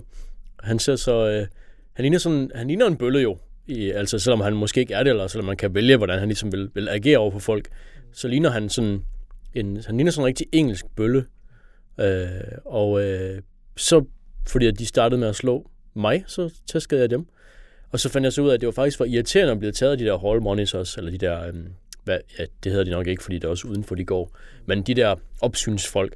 Og så, øh, Prefects. Prefects, Det er det er de det, det hedder, ja. Og så øh, fandt jeg ud af, at nå, det er ligesom politiet i GTA. og så, øh, så kan man så ligesom køre eller løbe udenom dem. og så øh, Gemme sig i en skraldespand. gemme sig i en skraldespand. Jeg skulle ja. lige til at sammenligne det med GTA, men det synes jeg ikke, vi har brug for umiddelbart, medmindre I gerne vil. Det, øh, altså nu er jeg ikke den store, øh, hvad hedder det, jeg ved ikke særlig meget om GTA, udover at have spillet det et par timer, sådan nogle af dem. Øh, men, men jeg fik hurtigt den fornemmelse, da jeg spillede Bully faktisk. Øh, så, så på den måde, altså, det, altså, jeg ved ikke, om det kun er overfladiske ligheder, der er, øh, men, men det var nok til, at jeg tænkte på GTA, da jeg startede med at spille Bully. Hvordan, øh, hvordan er sværhedsgraden i, i spillet? Hvor hurtigt lærte du at, at tæske dem? Øh, det var ganske let, synes jeg faktisk. Jeg synes, øh, det var på et tidspunkt, hvor jeg var henne ved de der greaser-folk. Øh, de der, øh, ja, øh, folk i læderjakker, der har sådan en autoværksted, eller det er deres område. Øh, der er på et tidspunkt, hvor man skal ind på deres øh, område, og øh, der var der, jeg tror måske på et tidspunkt, hvor der var tre af dem, der var øh, op imod mig, og der begyndte det at blive lidt svært. Men ellers så var det, øh, så var det ikke så svært. Ja, jeg havde det også meget sådan, at jeg havde konslåsset øh, sådan med nørder og med preppies til at begynde med.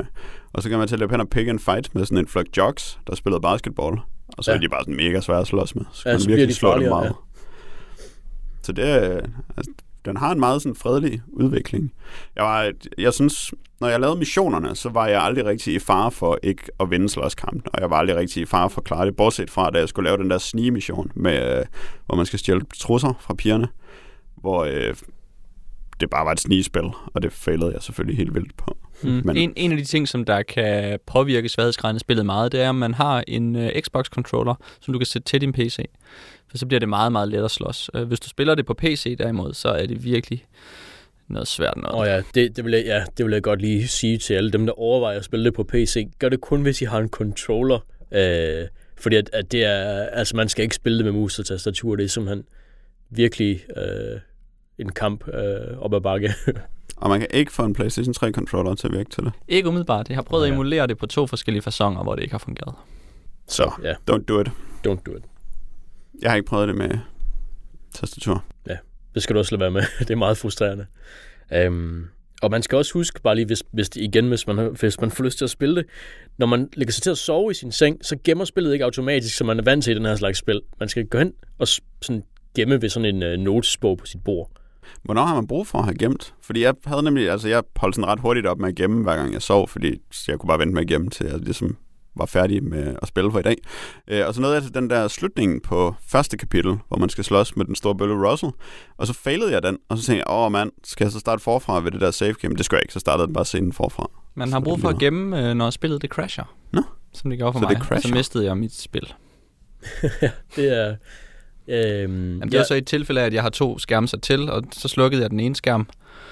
Og det kunne den på en eller anden måde ikke håndtere. Jeg ved ikke helt hvorfor. Øh, PC-versionen er også blevet kritiseret meget for at være dårligt porteret. Øhm, jeg, jeg havde ingen problemer med noget på noget tidspunkt i løbet af spillet, men det kan så være, at det er fordi, jeg havde en Xbox-controller og kun en skærm, og så løb jeg bare ikke ind i nogle af de ting. Jeg tror, de fleste af problemerne skulle være blevet patchet ud i de nyere udgaver, men Da jeg, da jeg spillede den på min, den computer, den PC, øhm, min bedste PC, så, så satte jeg øh, øh, graf, øh, grafikdetaljerne helt op. Og så når jeg gik rundt inde i øh, bygningerne, så kunne jeg ikke se gulvet. ja, det var også en øh, populær klage. Det kunne lyde som om, du ikke helt havde den nyeste version af spillet. For jeg havde i hvert fald også, jeg skruede også helt op for alting, og det, det fungerede fint til alle tider. Jeg havde ingen, ingen issues whatsoever. Godt. Så øh, Jack, spillet. Spillets udvikling. Øhm, den her historie om Jimmy Hopkins, hvor, øh, hvordan udvikler den sig? Hvor, er, det, er det en, øh, en fængende historie? Ja, det synes jeg, det var. Jeg kunne rigtig godt lide Jimmy Hopkins faktisk, og den måde, han blev fremstillet på. Altså, han er jo meget, øh, han er meget catch in the rye. Han er sådan meget en dreng, der er alene i verden, og der er ikke sådan rigtig nogen, der er på hans side.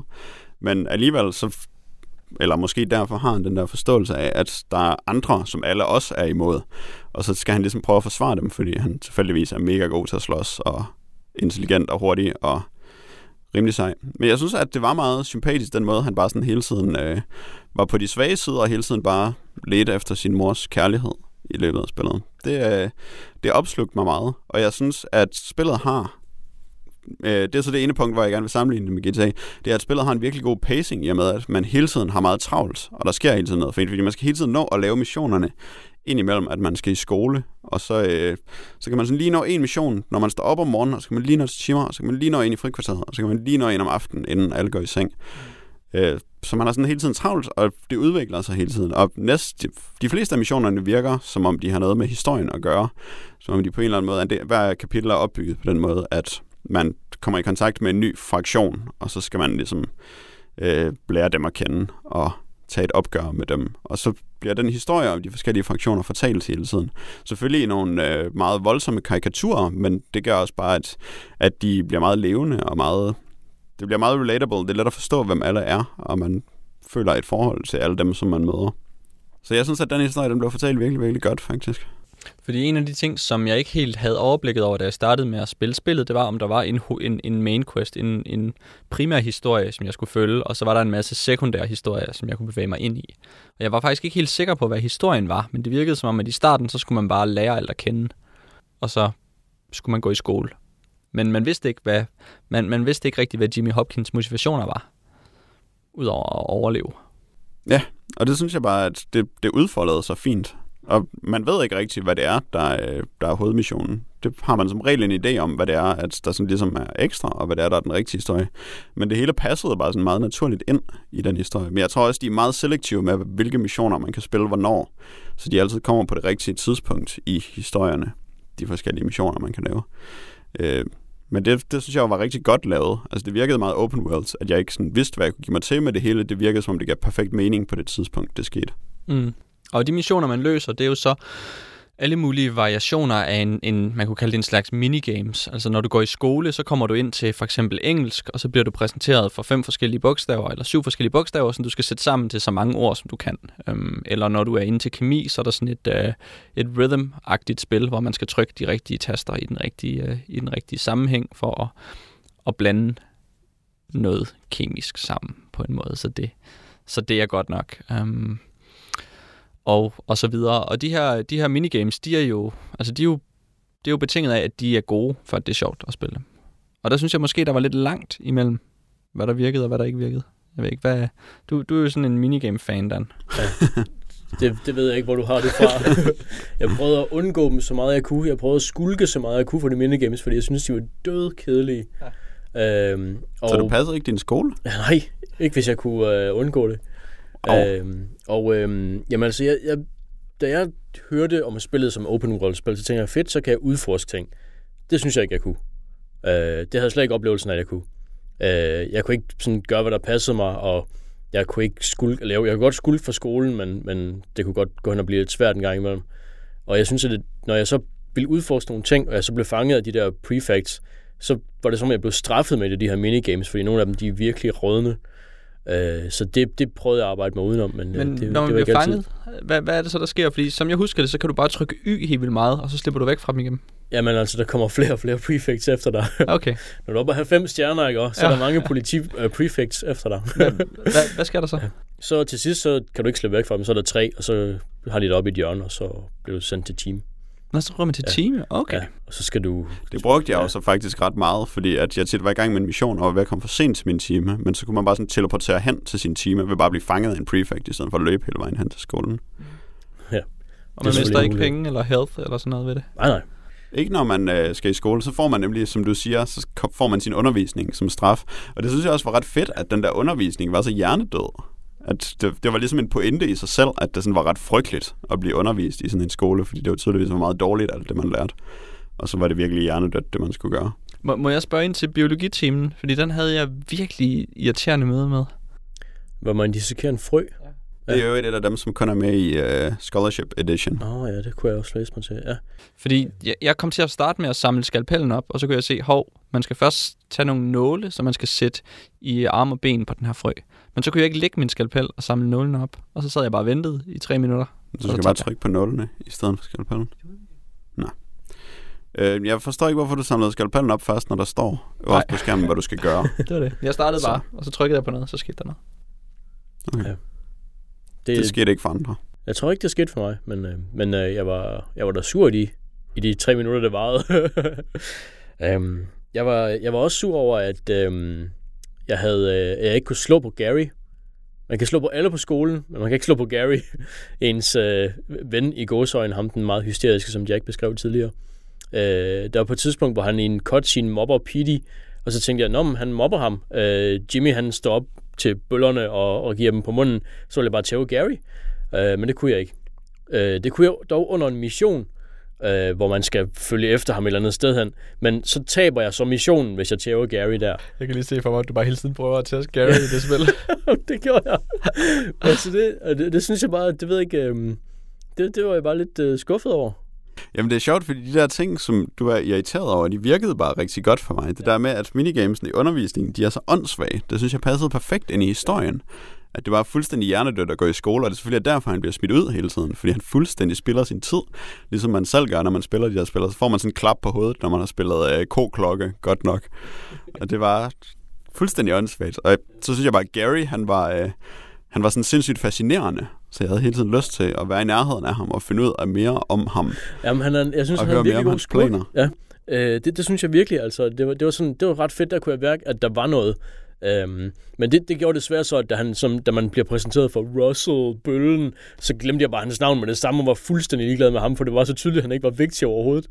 Øhm, Russell? Jeg kunne, Ja. jeg kunne ret godt lide Russell. okay. Jeg Jeg, kan især godt lide den der scene, når man har tæsket ham i den første boss fight, hvor Jimmy så bare sådan giver ham hånden og hjælper ham på Ja. benene igen. Og Jeg- så, jeg og så er de blevet aldrig- gode venner. Der, hvor man får slangebøssen. Nej, jeg tror ikke, det er der, man får slangebøssen. Jeg mener, man får slangebøssen på et eller andet tidspunkt, hvor man skal bruge den. Den får man altså ret i bossfighten ja. nede i hullet under skolen, hvor man tæsker Russell.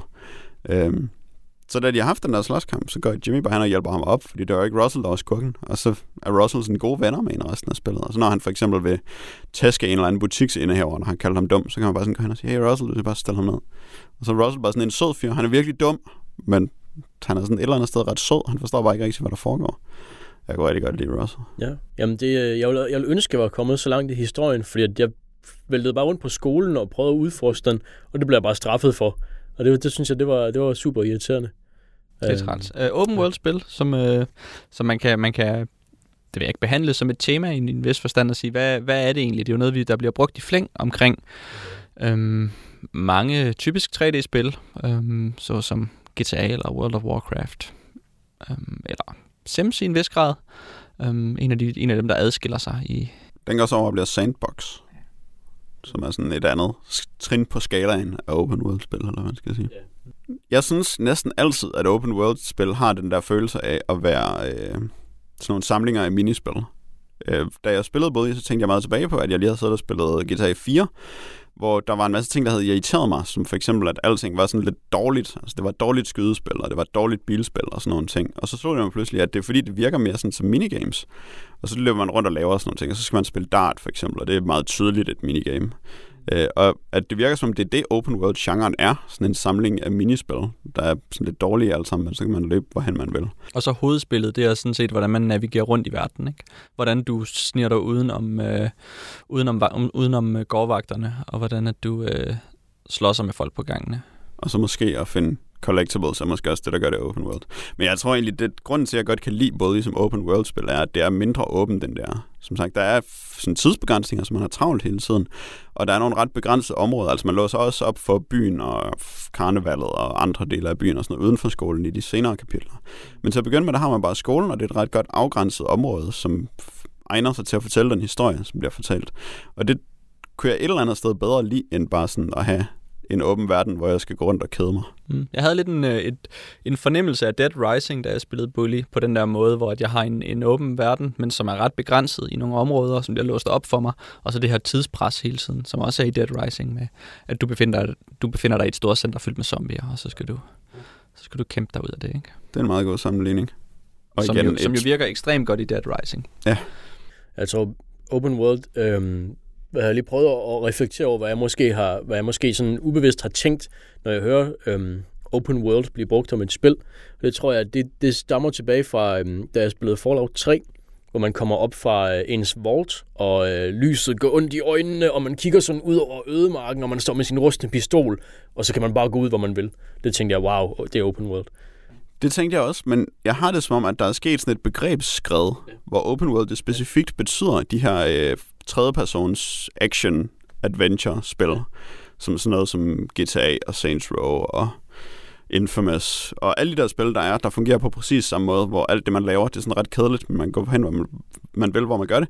Øh, og så er der RPG'er, som mere eller mindre bare er blevet Fallout 3-modellen, altså, og øh, Elder Scrolls-modellen. Mm, yeah. At det er sådan det, der er RPG'er nu om dagen, og så er der old school RPG'er, som er de mere begrænsede lineære RPG'er, eller JRPG'er. Og sådan, altså, så har man sådan nogle andre kategorier, så det, er, det er underforstået, at RPG er open world nu om dagen, hvilket er fint nok, men... Jamen, jeg, jeg tror, du har ret, og jeg tror, at det er, hvad hedder det, øh, at jeg ville have måske haft en anden oplevelse af Bully, hvis jeg ikke havde tænkt Fallout 3-agtig open world. Altså hvis jeg havde tænkt, hvis jeg havde en bedre øh, idé om, hvordan begrebet bliver brugt, så ville jeg måske have nogle andre forventninger. Fordi at, øh, når, jeg, når jeg ikke bare kan tæske alle, så bliver jeg bare sur. er det ikke Fallout 3, det er det ikke. Ja, men, men en, det er jo også, altså en open world skal jo, skal jo være bygget op omkring en masse mennesker. Altså det er jo ofte det. Det er jo en verden med, med, altså, med mennesker, med andre personer, som du skal hen og besøge og tale med. Um, og jeg synes, jeg vil sige, at i Bully bruger man lidt for lang tid til at være stik i randdreng, og til at løbe steder hen af ruter, som man har bevæget sig af før. Ikke? Gåturen fra Boys Dorm og hen til Main Building, den laver man meget. Det gør man, det er rigtigt nok. Um, og der er ikke rigtig noget, man kan gøre i den. I den. Jo, du, kan, du får et skateboard, så kan du måske skate derhen. Det ved jeg ikke, om det er noget, man kan hygge sig Nogle gange står der en cykel udenfor, og du kan hoppe igennem hegnet, eller løbe den officielle rute. Mm. Og det er lidt det, man kan. Men jeg, altså, jeg synes, at jeg havde mindre følelse af stikke randdreng, end når jeg for eksempel spillede GTA, hvor jeg også tit bare skal køre steder hen. Fordi jeg hele tiden havde travlt. Jeg var hele tiden lidt stresset over, at jeg skulle løbe. Men hvis vi tager, hvis vi tager det, det gode eksempel, som Dan beskriver, ikke? hvor vi er i, i en Fallout-verden, hvor du, ikke, du kommer ikke til at gå af den samme vej 12 gange. Eller hvis du ah. gør det, jo, du gør det, når du render rundt inde i, uh, inde i nogle af byerne, ikke? Der kan man bruge meget lang tid på det. Der er den der mission, som fik mig til at op at spille New Vegas, hvor der er sådan et kraftværk, hvor man bare sådan skal løbe fra toppen af det, og ned i bunden, og op i toppen, og ned i bunden. Der løber man meget af den samme rute. Det er rigtigt, men, men, men sammenlignet med, med den gåtur, jeg lige beskrev i Bully, den løber man jo, det ved jeg ikke, altså 100 gange måske. Det, er meget det tror jeg altså ikke, jeg gjorde. Nej. Så meget tid tilbragte jeg ikke i The Dorm. Altså fordi første kapitel er ret hurtigt overstået, og så kommer man ind til byen, og så falder man bare i søvn udenfor. Og, og som sagt, når jeg skulle... Øh, når jeg skulle til timer og sådan noget, så lod jeg mig tit bare fange af prefects, hvor end jeg var, og så behøvede man ikke løbe turen. Ja, det er selvfølgelig lidt et shortcut, som man kan benytte sig af. Og når man så begynder at være inde i byen, så kan man tage bussen hen til skolen og sådan noget. Øh, og så synes jeg bare, så prøvede jeg på at skate op ad trapperne, og det var ret svært. Mm. Og så faldt jeg altså, og så var der altså lige den lille udfordring. Men jeg, jeg tænker bare, at det er en, en udfordring at lave en open world, når vi tager en, øh, altså, en normal verden i sammenhæng, fordi at der vil man have et sted, hvor man er meget, og så vil man bevæge sig meget der. Og det er måske ikke så sjovt, som når du er en nomade i en øh, i postapokalyptisk fremtidsverden. Det, øh, det er måske... Ja, det er måske sjovt at være det. Det bliver i hvert fald et bedre open world-spil, det er helt sikkert. Men jeg er glad for at høre, at der kommer flere områder senere i Bully, fordi at, øh, jeg, jeg synes også, at jeg løbte hen på biblioteket meget for at møde, mødes med nørder. Som Jeg så ikke så mange andre Når du siger diskussioner. møde, så mener du taske. Øh, nej, men altså, jeg, jeg prøvede jo egentlig bare at tale med dem, men altså, det er jo også, det var også sådan, på et tidspunkt, man skal have en stinkbombe på en eller anden gut, der, der er henne foran biblioteket. Så prøvede jeg at gå hen, og så tænkte jeg, okay, nu kan jeg så tale med ham, og måske købe en stinkbombe af ham, eller eller andet, for jeg skal bruge en. Så tager han bare fat i ham, og smider ham ned på, øh, hvad hedder det, på jorden, og hugger hans øh, stinkbomber. Øhm, og det synes jeg, det var jeg også sur over, fordi det ville jeg bare gerne have talt med ham. Jamen, der er, man kommer ret tit til at slå folk. Ja. Men det er som regel, fordi man trykker på den forkerte knap. Jeg, jeg tror, ja, jeg ved, jeg ved ikke, om jeg trykker på den forkerte knap der, det ved jeg ikke. Men apropos sådan de mennesker, der er i spillet, så er både jo specielt på den måde, at alle personerne er forskellige i spillet. Der er ikke sådan nogen tilfældige fodgængere, der bliver gentaget. Bortset fra måske prefectsene, de bliver vel egentlig gentaget. De er lidt mere politibiler end de personer. Men alle eleverne på skolerne er sådan individuelle personer med deres egne personligheder. Alle dem, der ejer butikkerne inde i byen og sådan noget. Mm. Så der er ikke copy-paste civilians, som der tit er i et open world-spil. Hvilket igen måske hænger sammen med, at det er et ret lille open world. Det er måske Mm. mere sådan open kommune-spil, end det er et open world-spil. Ja.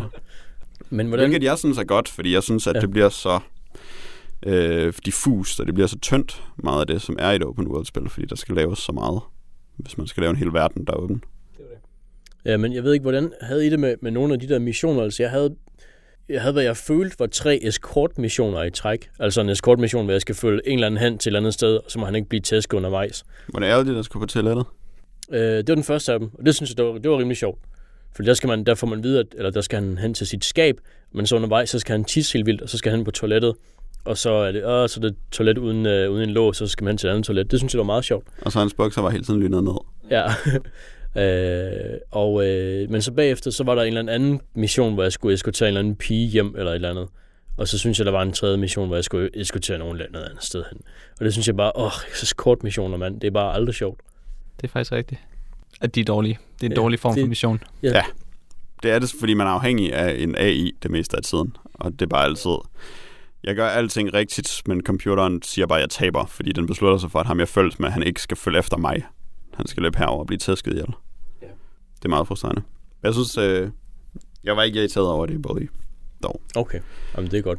Det går sådan lidt langsomt, og det synes jeg var meget stressende, fordi jeg var stresset hele tiden, mens jeg spillede det. Men jeg tror, hvis man føler det der tidspres, så tror jeg, det er virkelig noget andet, fordi det følte jeg overhovedet ikke. Jamen, du ville jo heller ikke komme til timerne. Nej, men det kan da rende mig. Jeg ville jo gerne klare mig godt i skolen, for at give Jimmy en chance. Han er jo en god dreng. Jimmy, han vidste allerede, hvad han havde brug for at vide.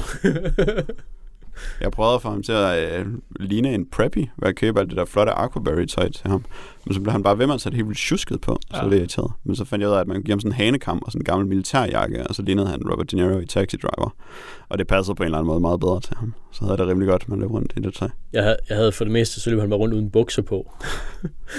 Indtil Ja. pigerne ikke ville kysse ham. Var... Så fik han bukser Det lykkedes det, jeg kom til at kysse nogle af drengene.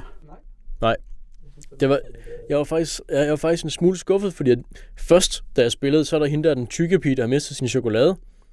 Der, øh, hvad hedder det? Og først, så, Jonas. ja, og først så var mit indtryk, at han, at han gerne vil kysse hende, men så det bare, så da jeg spillede det anden gang, efter mit save game var væk eller sådan noget, så, øhm, så finder jeg så ud af, at, at hun bare kysser ham, og så er det bare en dårlig animation. Øh, og så tænkte jeg, nå okay, han kysser ikke den tykke, og så er der sådan en anden nørdpiece med sådan en forkølelsesår, han heller ikke vil kysse. Og det synes jeg bare, det var så irriterende. Hvad for noget? Hun har et forkølelsesår. Men det er da Jimmy, der er ligeglad med. så øh, ja, så det var, det var lidt skuffende, at man kun kunne, øh, man kun kunne kysse de der... Men altså, du kan jo godt kysse forkølelsesåret. Det kunne jeg da ikke i den mission, jeg fik af hende. Jo, altså, jo, altså missionen, når du har klaret, du skal klare nogle flere missioner for hende, Ja. ja. og så bliver hun sådan en, som godt kan lide dig. Og Ja. så kan du kysse med hende når som helst, du har lyst til. Så behøver du ikke give hende øh, roser og chokolade. Så vil hun bare kysse hele tiden. Så kan du bare voldsnæve hende. Wow. Det er gratis hit points. Ja. Nå, det, det var bare øh, i starten af den mission, hvor hun siger, eller hvor, hvor Jimmy ikke vil kysse hende. Jamen, der er sådan to missioner. Og så først så er han sådan lidt fjendtligt indstillet, men så laver han en mission mere. Og så, Så vil han godt. Okay. så find, der hvor han finder øh, dagbogen, hvor hun har skrevet alt muligt romantisk om ham i. Fedt. Det er blevet at gøre ham. Så kan de snævne noget som helst. Hvor stor en elastiksamling fik du, Jack? Jeg tror, jeg er oppe på lige omkring 25 elastikker. Det er jo en, det ved jeg ikke. Jeg synes, det er en pussy, øh, hvad kan man sige, verden, det foregår i den her amerikanske kliché. Um, altså, hvad, hvad er der med en elastiksamling? Hvad skal det betyde? Ja, det ved jeg heller ikke. Jeg kan forstå Magic-kortene, som man skulle samle. Og radioerne, som gav en ny kampmoves af ham hoboen, der bor bag ved skolen. Men elastikkerne? No idea. Det er fordi, at så kan du skyde øh, sådan nogle små papirskugler efter folk. Jamen, det kan man bare ikke. Nej, men der er jo et eller andet med at have en er rubber. så altså, der, i der er jo noget med at have en, en elastik... Altså, det er jo en samling, som man samler Ja. på for at have den. Det er jo en hobby at samle på det er elastik. Ja, sådan han der. siger sådan nogle ting med, at den her den er i god stand, når han finder dem nogle gange. Okay. Hvis der er nogen, Så der ved ved noget om, hvad, hvad en elastiksamling den skal konnotere, så vil jeg da gerne øh, skrive ind til vores podcast og oplyse os. Hvad, hvad, Hvad den er eventuelt er værd. Ja. Godt. Og så øh, jamen, kan vi vel roligt sige, at hvis man selv tager de mest skeptiske briller på og leder efter, øh, efter noget øh, fordummende og øh, perverterende øh, i, den her, i det her computerspil, så er, det, så er det meget svært at finde. Det er virkelig svært. Altså, man kan løbe hen og tæske alle. Teoretisk set. Det kan du gøre. Øh, men spillet... For det første, så giver spillet dig ikke noget, øh, nogen grund til at gøre det. Og du gør det aldrig, når spillet har noget som helst, der skal have sagt. Spillet fører dig altid ind på dødens smalle sti, hvor du er et virkelig godt menneske i en dårlig situation. Og øh, du får kun fordele ud af at passe din skole, selvom den er idiotisk. Øhm, og du kan blive venner med alle, når I bare løser jeres misforståelser på en ordentlig måde. Man kan sige, den, den forstærker måske nogle, øh, nogle, nogle kulturelle idéer omkring øh, et hierarki i en skole, som selvfølgelig ikke er øh, sådan inkluderende over for alle interessegrupper og øh, fysiske sammensætninger. Men på den anden side, så handler missionerne, altså hvert kapitel handler jo om sådan en gruppe, som er karikeret meget. Så for eksempel preppies, de er rige og indavlede øh, og snobbede. Og så handler det bare sådan om, hvordan man så overkommer det og kommer i en dialog med dem Mm. og lærer de andre grupper at kende, selvom de er mærkelige. Det er rigtigt nok. Det er virkelig et bundsympatisk spil. Bully på skoleskemaet. Virkelig åndssvagt at kritisere det. Men det er selvfølgelig også øh, polemisk, så at kalde spillet bully og være Rockstar Games og gøre det, fordi de ved jo nok godt, hvad der sker. De får en masse omtale, og så sælger de nogle flere spil. Nå, jeg synes, øh, Dan, at du skal lede os ind i øh, det sidste emne her. Ja. Det var Bully. Vi skal jo tale om Miracle Man, som oprindeligt hed Marvel Man, og øh, blev skabt af den britiske Mick Anglo i 1954 for en udgiver, udgiver der hedder L. Miller Son. Øhm, nu kalder jeg ham bare Miracle Man, fordi det hedder han nu om dagen.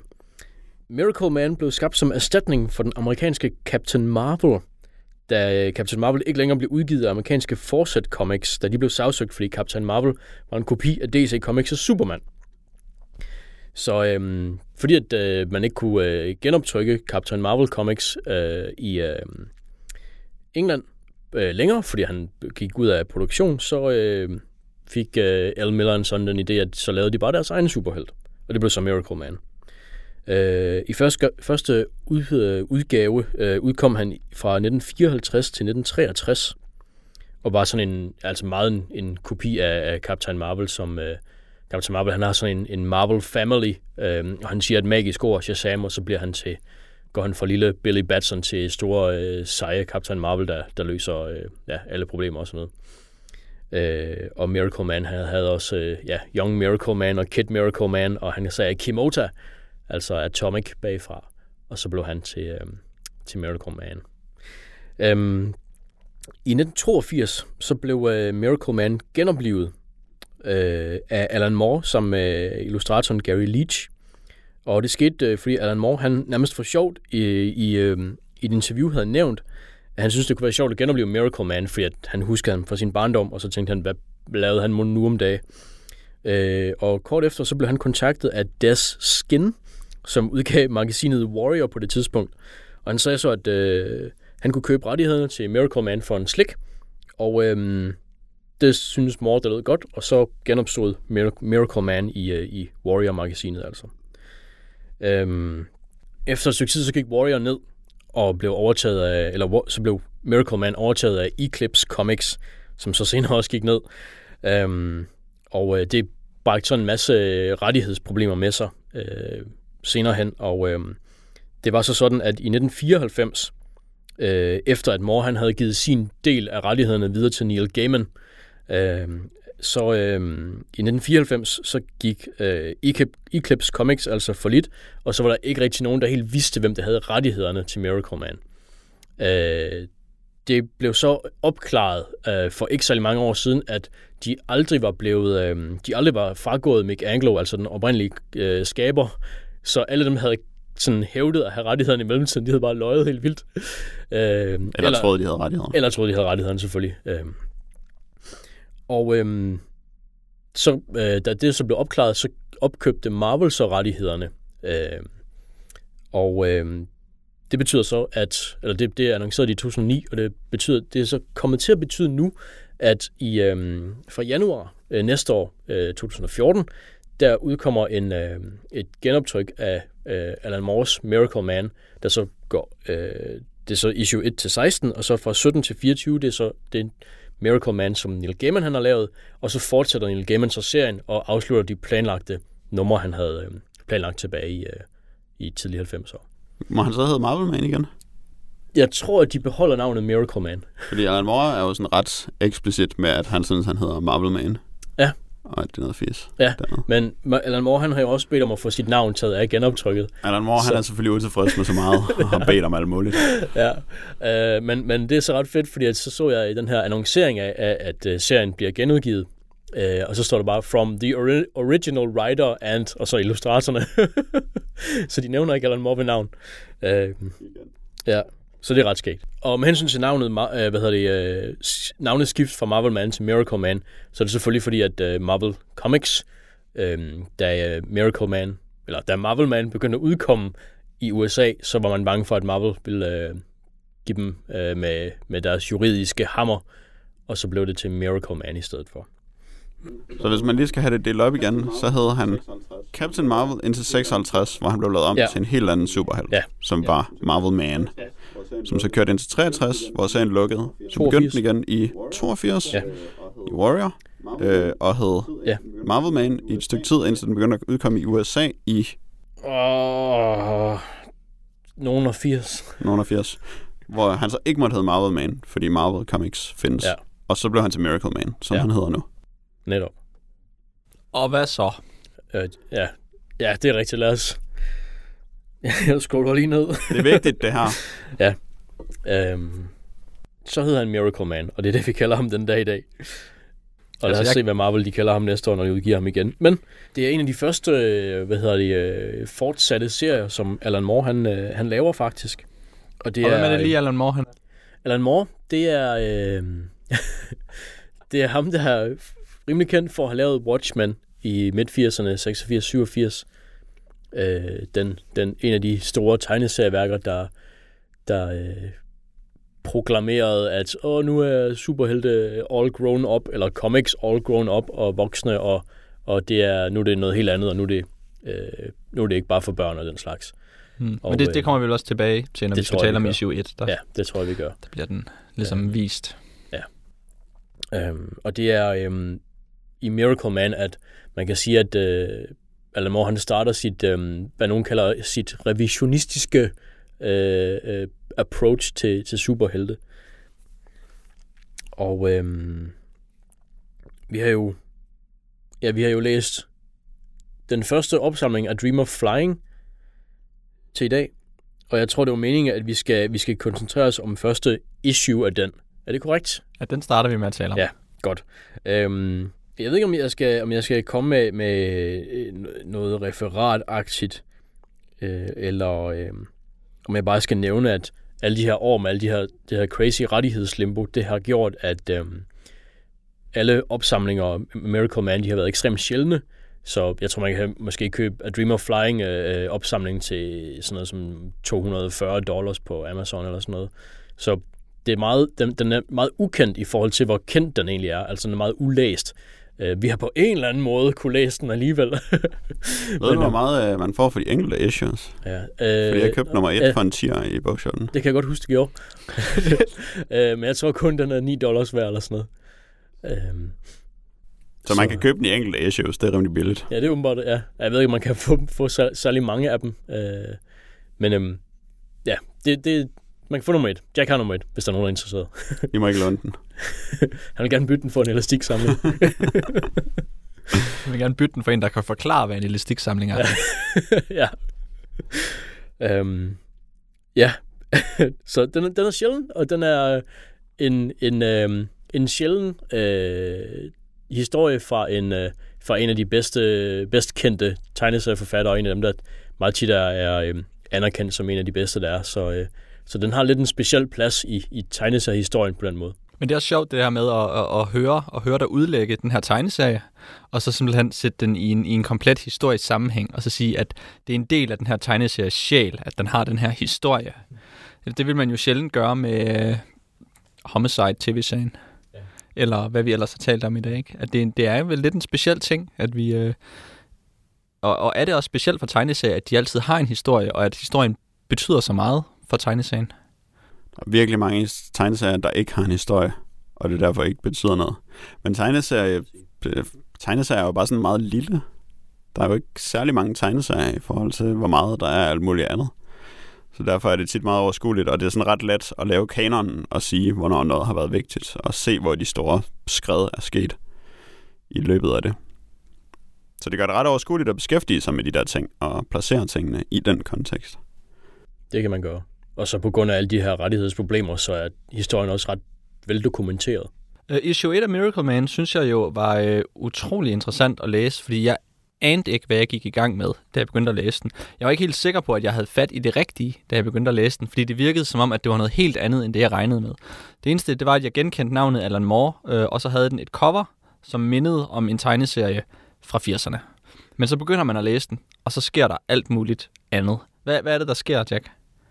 Jamen, der sker jo det, at The Science Gestapo fra 1981, de beslutter sig for at rejse tilbage i tiden til øh, det herrens år 1956, hvor de ikke engang har opfundet Exxon-stråler endnu. Fordi så vil de kunne overtage verdensherredømmet, fordi der er ikke noget World Police endnu, og de har ikke engang Exxon-stråler. Så, altså. så de rejser tilbage til øh, 1956, hvor øh, de lander med et brag, så at sige, hvilket bliver opdaget af den seksårige Johnny Bates. Er han 8? Han er 8, tror jeg. 8-årige Johnny Bates, øh, som tilfældigvis er Kid Miracle Man. Så han udbryder straks sin helst navn Miracle Man og forvandler sig til en lille, en lille øh, rød, gul, en lille gul fyr, får en lille gul trikot på, og så flyver han ellers hen for at se, om der er nogen af de lokale, der har brug for hjælp. Og så giver han Science Gestapo en på nøden. Men det er svært at tæske Science Gestapo. Så øh, han henter selvfølgelig sin ven, Dickie Dauntless, der også kan sige Miracle Man og blive til Young Miracle Man. Og så flyver de hen og giver Science Gestapo en på nøden, men det slår ligesom ikke helt til, så Science Gestapo overtager verdensherredømmet, hvilket øhm, Mick, Mickey, Mickey Moran, han øh, selvfølgelig hører om, fordi han er øh, copyboy på en avis, og der kommer en avishistorie om det, og så læser han om det der, og så udbryder han The Key Harmonic of the Universe, og øh, bliver til Miracle Man. Den store blå af dem, så der er en blå, en rød og en gul i matchende trikot. Flyver han, og så slås de lidt, og så rejser de til 81 for at øh, smadre tidsmaskinerne, før Science Gestapo rejser tilbage i tiden. Og vi må gå ud fra, at Science Gestapo ikke kan bygge nye tidsmaskiner. og så flyver de tilbage til 1956, og så at er alt godt. Så har de stoppet Science Gestapo, så forsvandt de. Så, så står den de- slutter Ja. faktisk i, at de står sammen og griner. Så står de sammen og griner. og griner. Ha, ha, ha. Og så kommer siden. Hvad er det der? Hvad er siden? Siden, ikke også? Det er en side med stort S. Øh, den forrige side slutter med det her panel, hvor de tre øh, øh, glade, øh, gæve gutter, der lige har givet øh, Science Gestapo ind på nåden, de står og griner, fordi de har reddet dagen. Og så på siden med stort S, der starter vi med at øhm, have et close-up på, øh, på Miracle Mans øh, smilende ansigt. Øh, præcis samme billede fra, fra siden før. Øhm, men hvad hedder det, i en lille caption over så er der øh, et begyndende citat, der bare starter med Behold på første panel. Så beholder man Miracle Man. Der står der præcis samme smil, præcis samme udtryk som før, men smilet er stift. Latteren, latterens ekko dør ud, og man, man, zoomer nærmere, man zoomer nærmere på ham. Og nærmere, og næste caption, I teach you the Superman. He is this lightning. He is this madness. og man zoomer længere og længere ind øh, på hans øje, indtil man ligesom bare har det sorte, og så sådan en hvid blob. Og så slutter siden med den her, øh, det her, ja, den her, øh, det her hav af mørke, og den her lille hvide, uformelige klat. Og så er, øh, så er citatet krediteret til Friedrich Nietzsche. Og der klipper vi så fra de glade øh, firefarvers dage, hvor alt er sådan lidt øh, stift stillet op, og meget, øh, sådan, meget klare farveklatter over det hele. Og så klipper vi bare til 80'er britisk køkkenvask-realisme tegninger af lastbiler, der kører i sådan et regnvådt, askegråt daggry med kuglelejer og ting, der er deprimerende. Ja. Sådan ud, udblødt, uh, gult, uh, ekspressionistisk lys. Ja. Ja. og så er det et sceneskift, og så har den taget os fra, fra de gode gamle, uh, ungdomlige, uskyldige tegneseriedage, og så hen til, uh, man kan sige, den moderne voksen tegneserie. Til Thatcher-era britisk 80'er med gule tænder og ja, atomfrygt. Og det var jo øh, ret fedt at læse. Um, det er jo en, øh, der bliver man jo interesseret, når man læser den del. Også, altså, fordi jeg anede overhovedet ikke, hvad der skulle ske. Så det, der fik jeg ligesom... Øh, jeg tror, jeg, jeg, jeg modtog den, som det egentlig var, var meningen, at man skulle læse den. Jamen, jeg husker det også tydeligt fra, da jeg fandt det der nummer et nede i bogshoppen, hvor jeg ikke rigtig vidste noget som helst om det andet, end at, hey, det er en mor, der har lavet det. Jeg må ellers se, hvad det er. Så jeg læste den der, læste den der start. Det er bare så... Det kan godt være, at jeg bliver en lille smule kod i løbet af det her indslag. Men det er altså bare fordi, at det er så sindssygt spændende, det der sker ja. der. Jamen, det er virkelig overraskende og forvirrende ja. og det er rigtigt. imponerende. Ja, og så øh, går der jo så den rigtige historie i gang, kan man sige. Øh, historien omkring Mike Moran. omkring Mike Moran, og hvordan at han, at han finder ud af, at han er Miracle Man. Um, og hvordan at han skal passe det ind i sin hverdag, og øh, hvordan han skal finde ud af, hvad for nogle kræfter. Han er ligesom en, øh, en, en, en superhelt, som finder ud af, at han er en superhelt, og så, og så bliver det grebet sådan forholdsvis realistisk an med, hvordan han, øh, hvordan han, skal, han skal relatere til sine kræfter og udforske sine kræfter, og finde ud af, hvad er hans pligt egentlig i, i den her kaotiske verden. Ja, han har, jo, han har jo glemt, at han har været Miracle Man for 25 år siden, eller noget i en retning.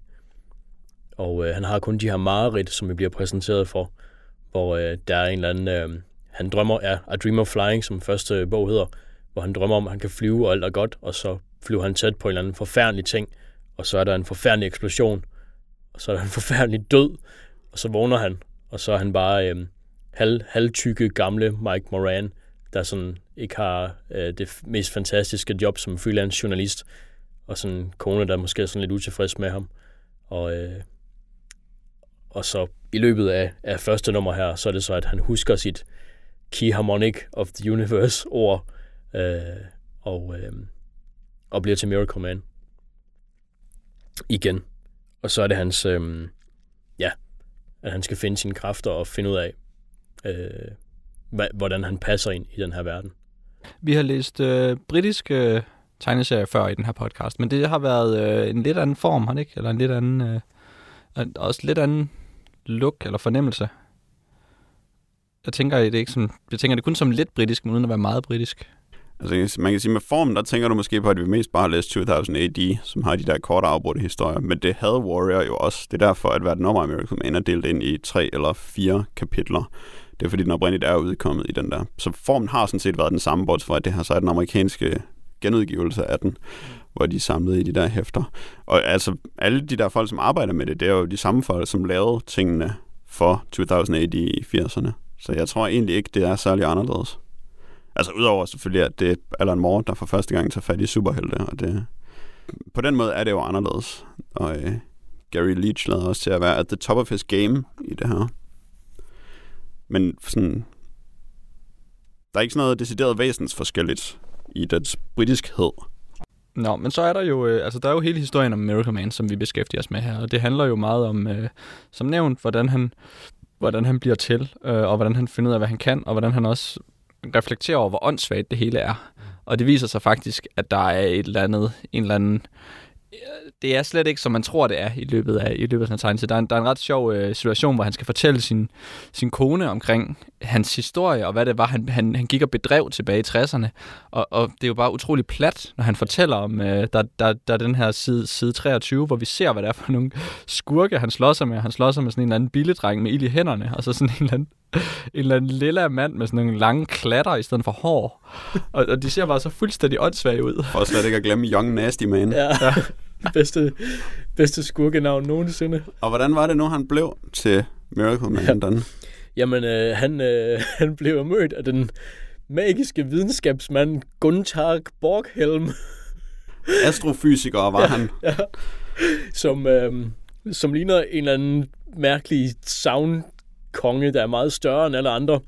Øh, der øh, der øh, fortæller ham det her øh, magiske ord, den her Key Harmonic of the Universe, nemlig Atomic bag fra Kimoda.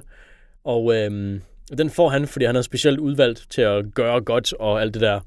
Fordi og, han er sådan en pæn, ærlig dreng. Ja, det er det. Og, øh, og det, alt det her, hans kone, hun griner jo bare af ham, fordi hun synes bare, det lyder fuldstændig latterligt, og han, han lyder jo bare som en idiot. Og det kan han jo sådan set godt selv se, når han ligesom øh, siger det højt. Og det frustrerer ham selvfølgelig lidt, kan man mm. sige.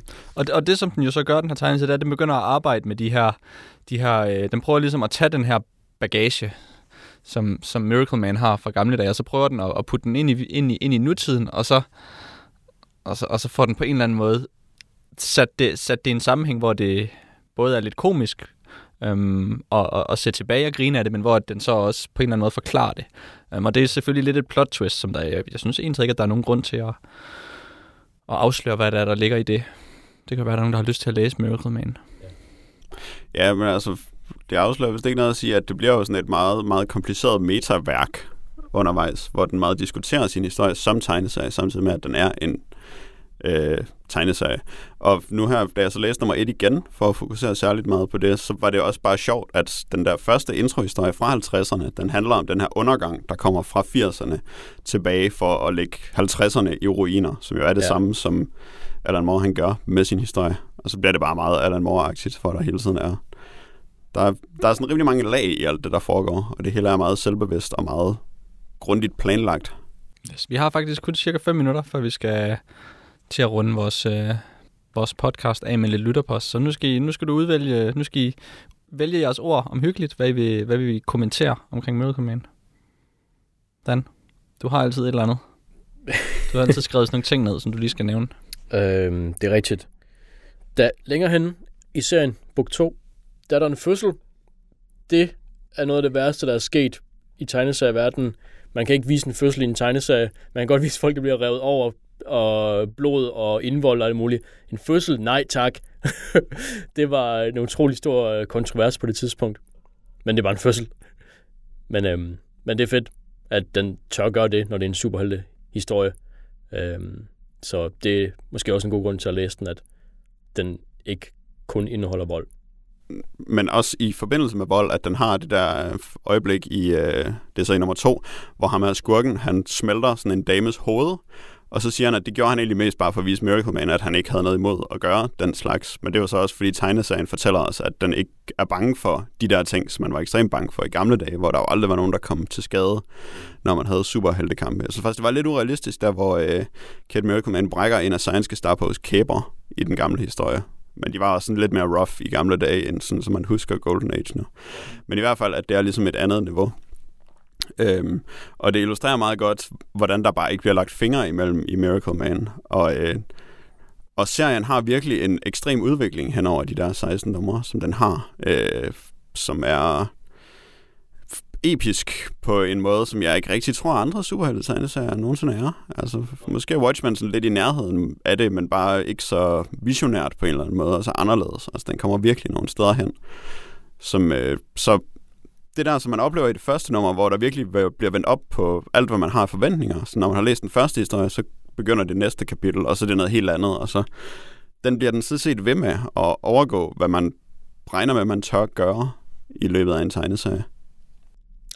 Den, vir- den følger virkelig konsekvenserne i, til modsætning af, af, af næsten alle andre af de her større superhelte, hvor alt er det samme næste måned. Mm-hmm. Øh, så følger den, den ruller virkelig med konsekvenserne, og det kunne måske også være interessant at nævne, at det, det er den, der starter Alan Moores, øh, det her revisionistiske approach, som man sagde, og det er også egentlig den serie, der afslutter det, fordi det er jo i slutningen af 80'erne, han afslutter det.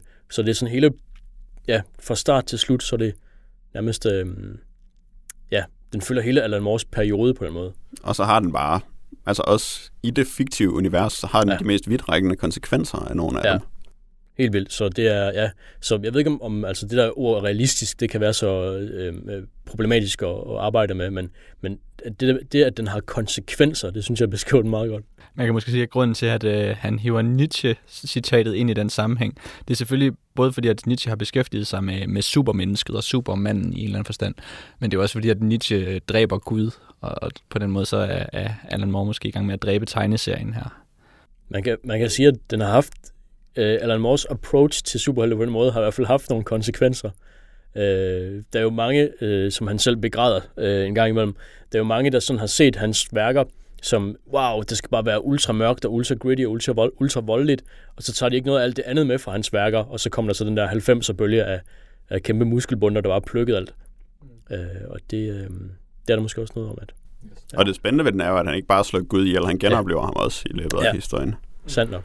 Så ah, bliver det nogle til året. Det, Det gør er der. Um, ja, vi er nødt til at, øh, at, at springe til posten, fordi øh, ellers så løber tiden fra os. Mm. Men det var uh, Miracle Man. Det er selvfølgelig uh, spændende at læse. Både for dem, som er indvidet i hele tegneseriekanonen og den historiske sammenhæng, og også uh, hvis man kommer inden for gaden af. Ud fra gaden. Ind. Og ind i Miracle Man. Øh, ja, men jeg vil læse noget post i stedet for.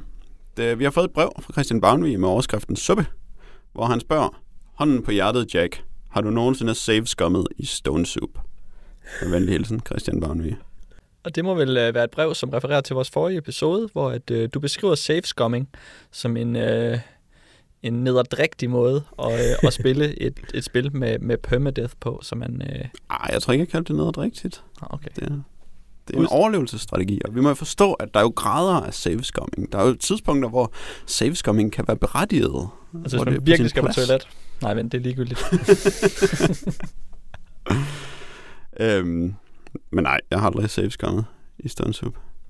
Øh, for det første, så spiller jeg næsten altid online, når jeg spiller Stone Soup, hvor man ikke kan save-skumme. Øh, og for det andet, så har jeg bare det der sådan lidt ambivalente forhold til at vinde i Stone Soup, hvor det ikke sådan er lidt vigtigt for mig, og jeg, jeg er sådan næsten bange for, hvad der ville ske, hvis jeg nogensinde kom til at vinde Stone Soup. Fordi så ved jeg ikke, om jeg ville have lyst til at spille det mere. Og, t- og så føler jeg bare ikke det store behov for det. Altså, når jeg har spillet det i så mange år uden at vinde det. Altså, jeg ved ikke om...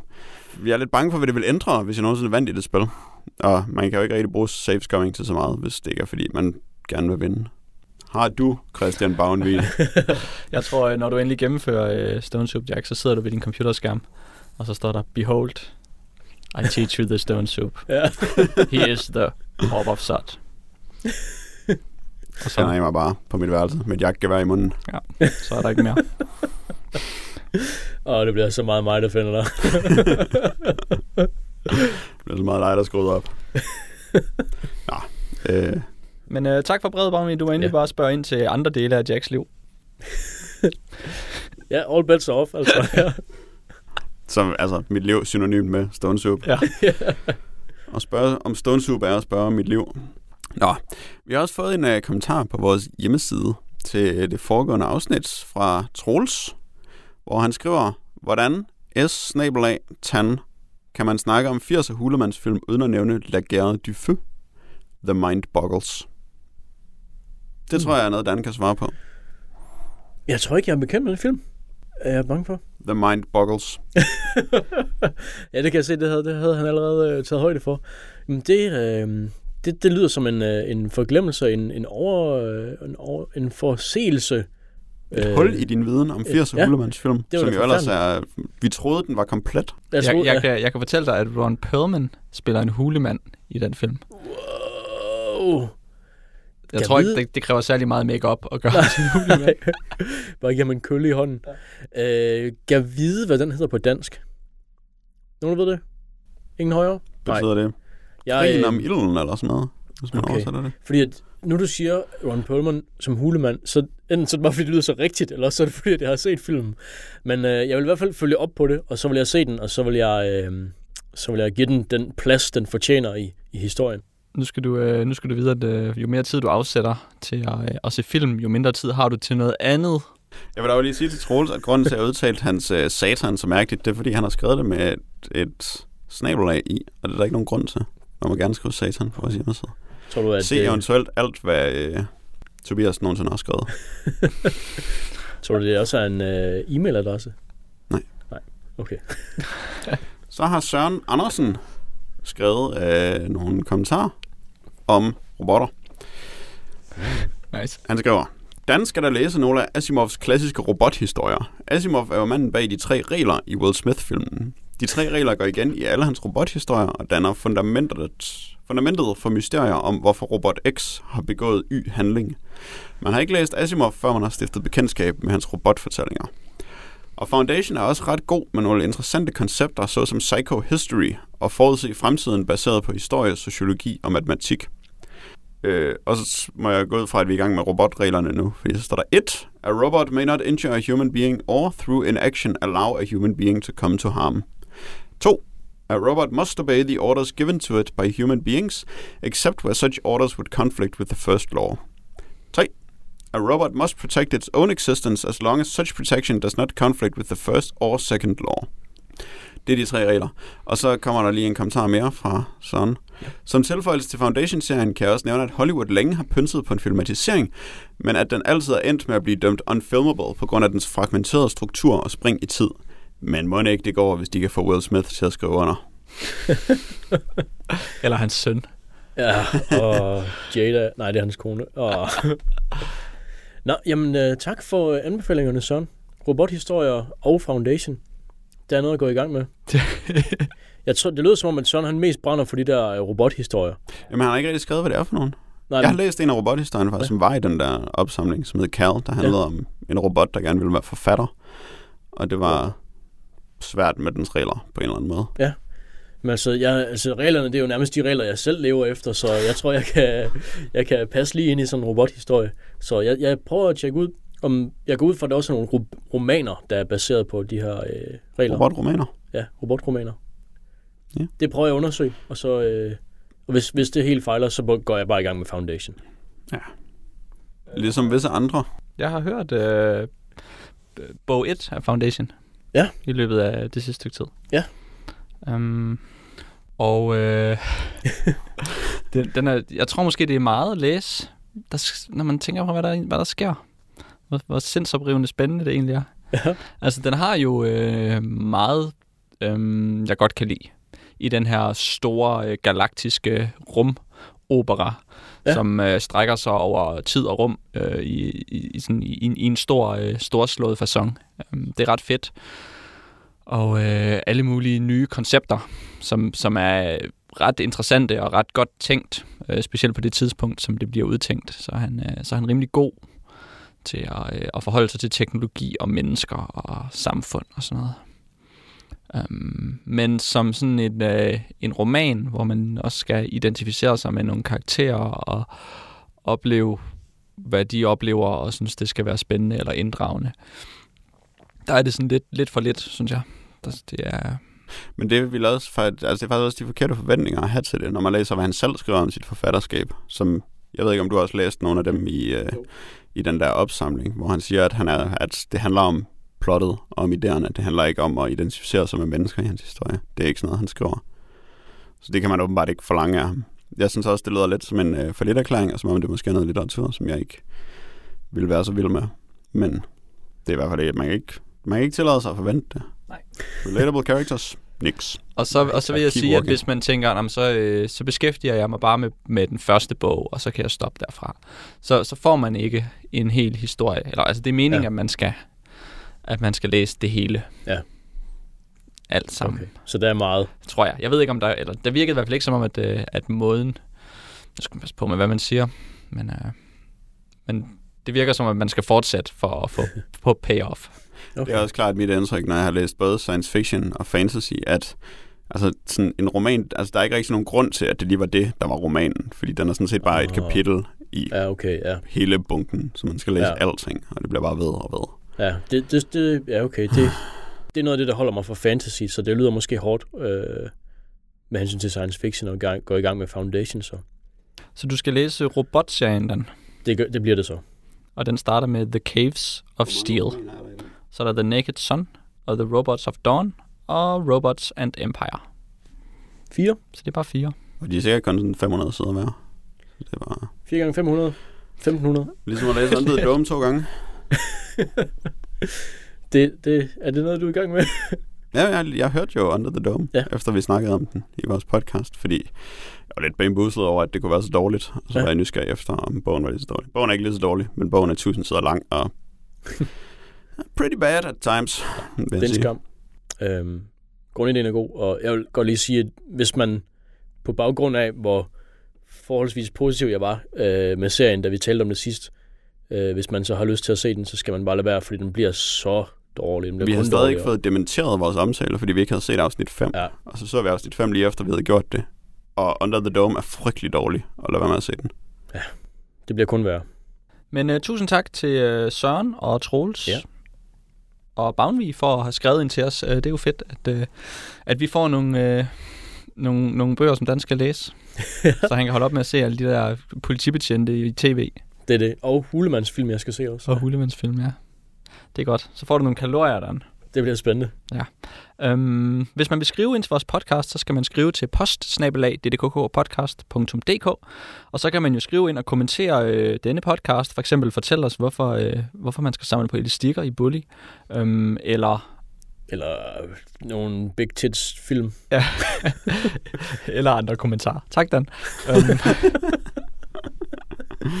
Den er nysgerrig efter, om der er andre film, der indeholder big tits. jeg prøvede at søge på det på Google. Nå, tak. Det er i dag øh, onsdag den 6. november, og det betyder, at vi er tilbage igen om 14 dage. Farvel og tak.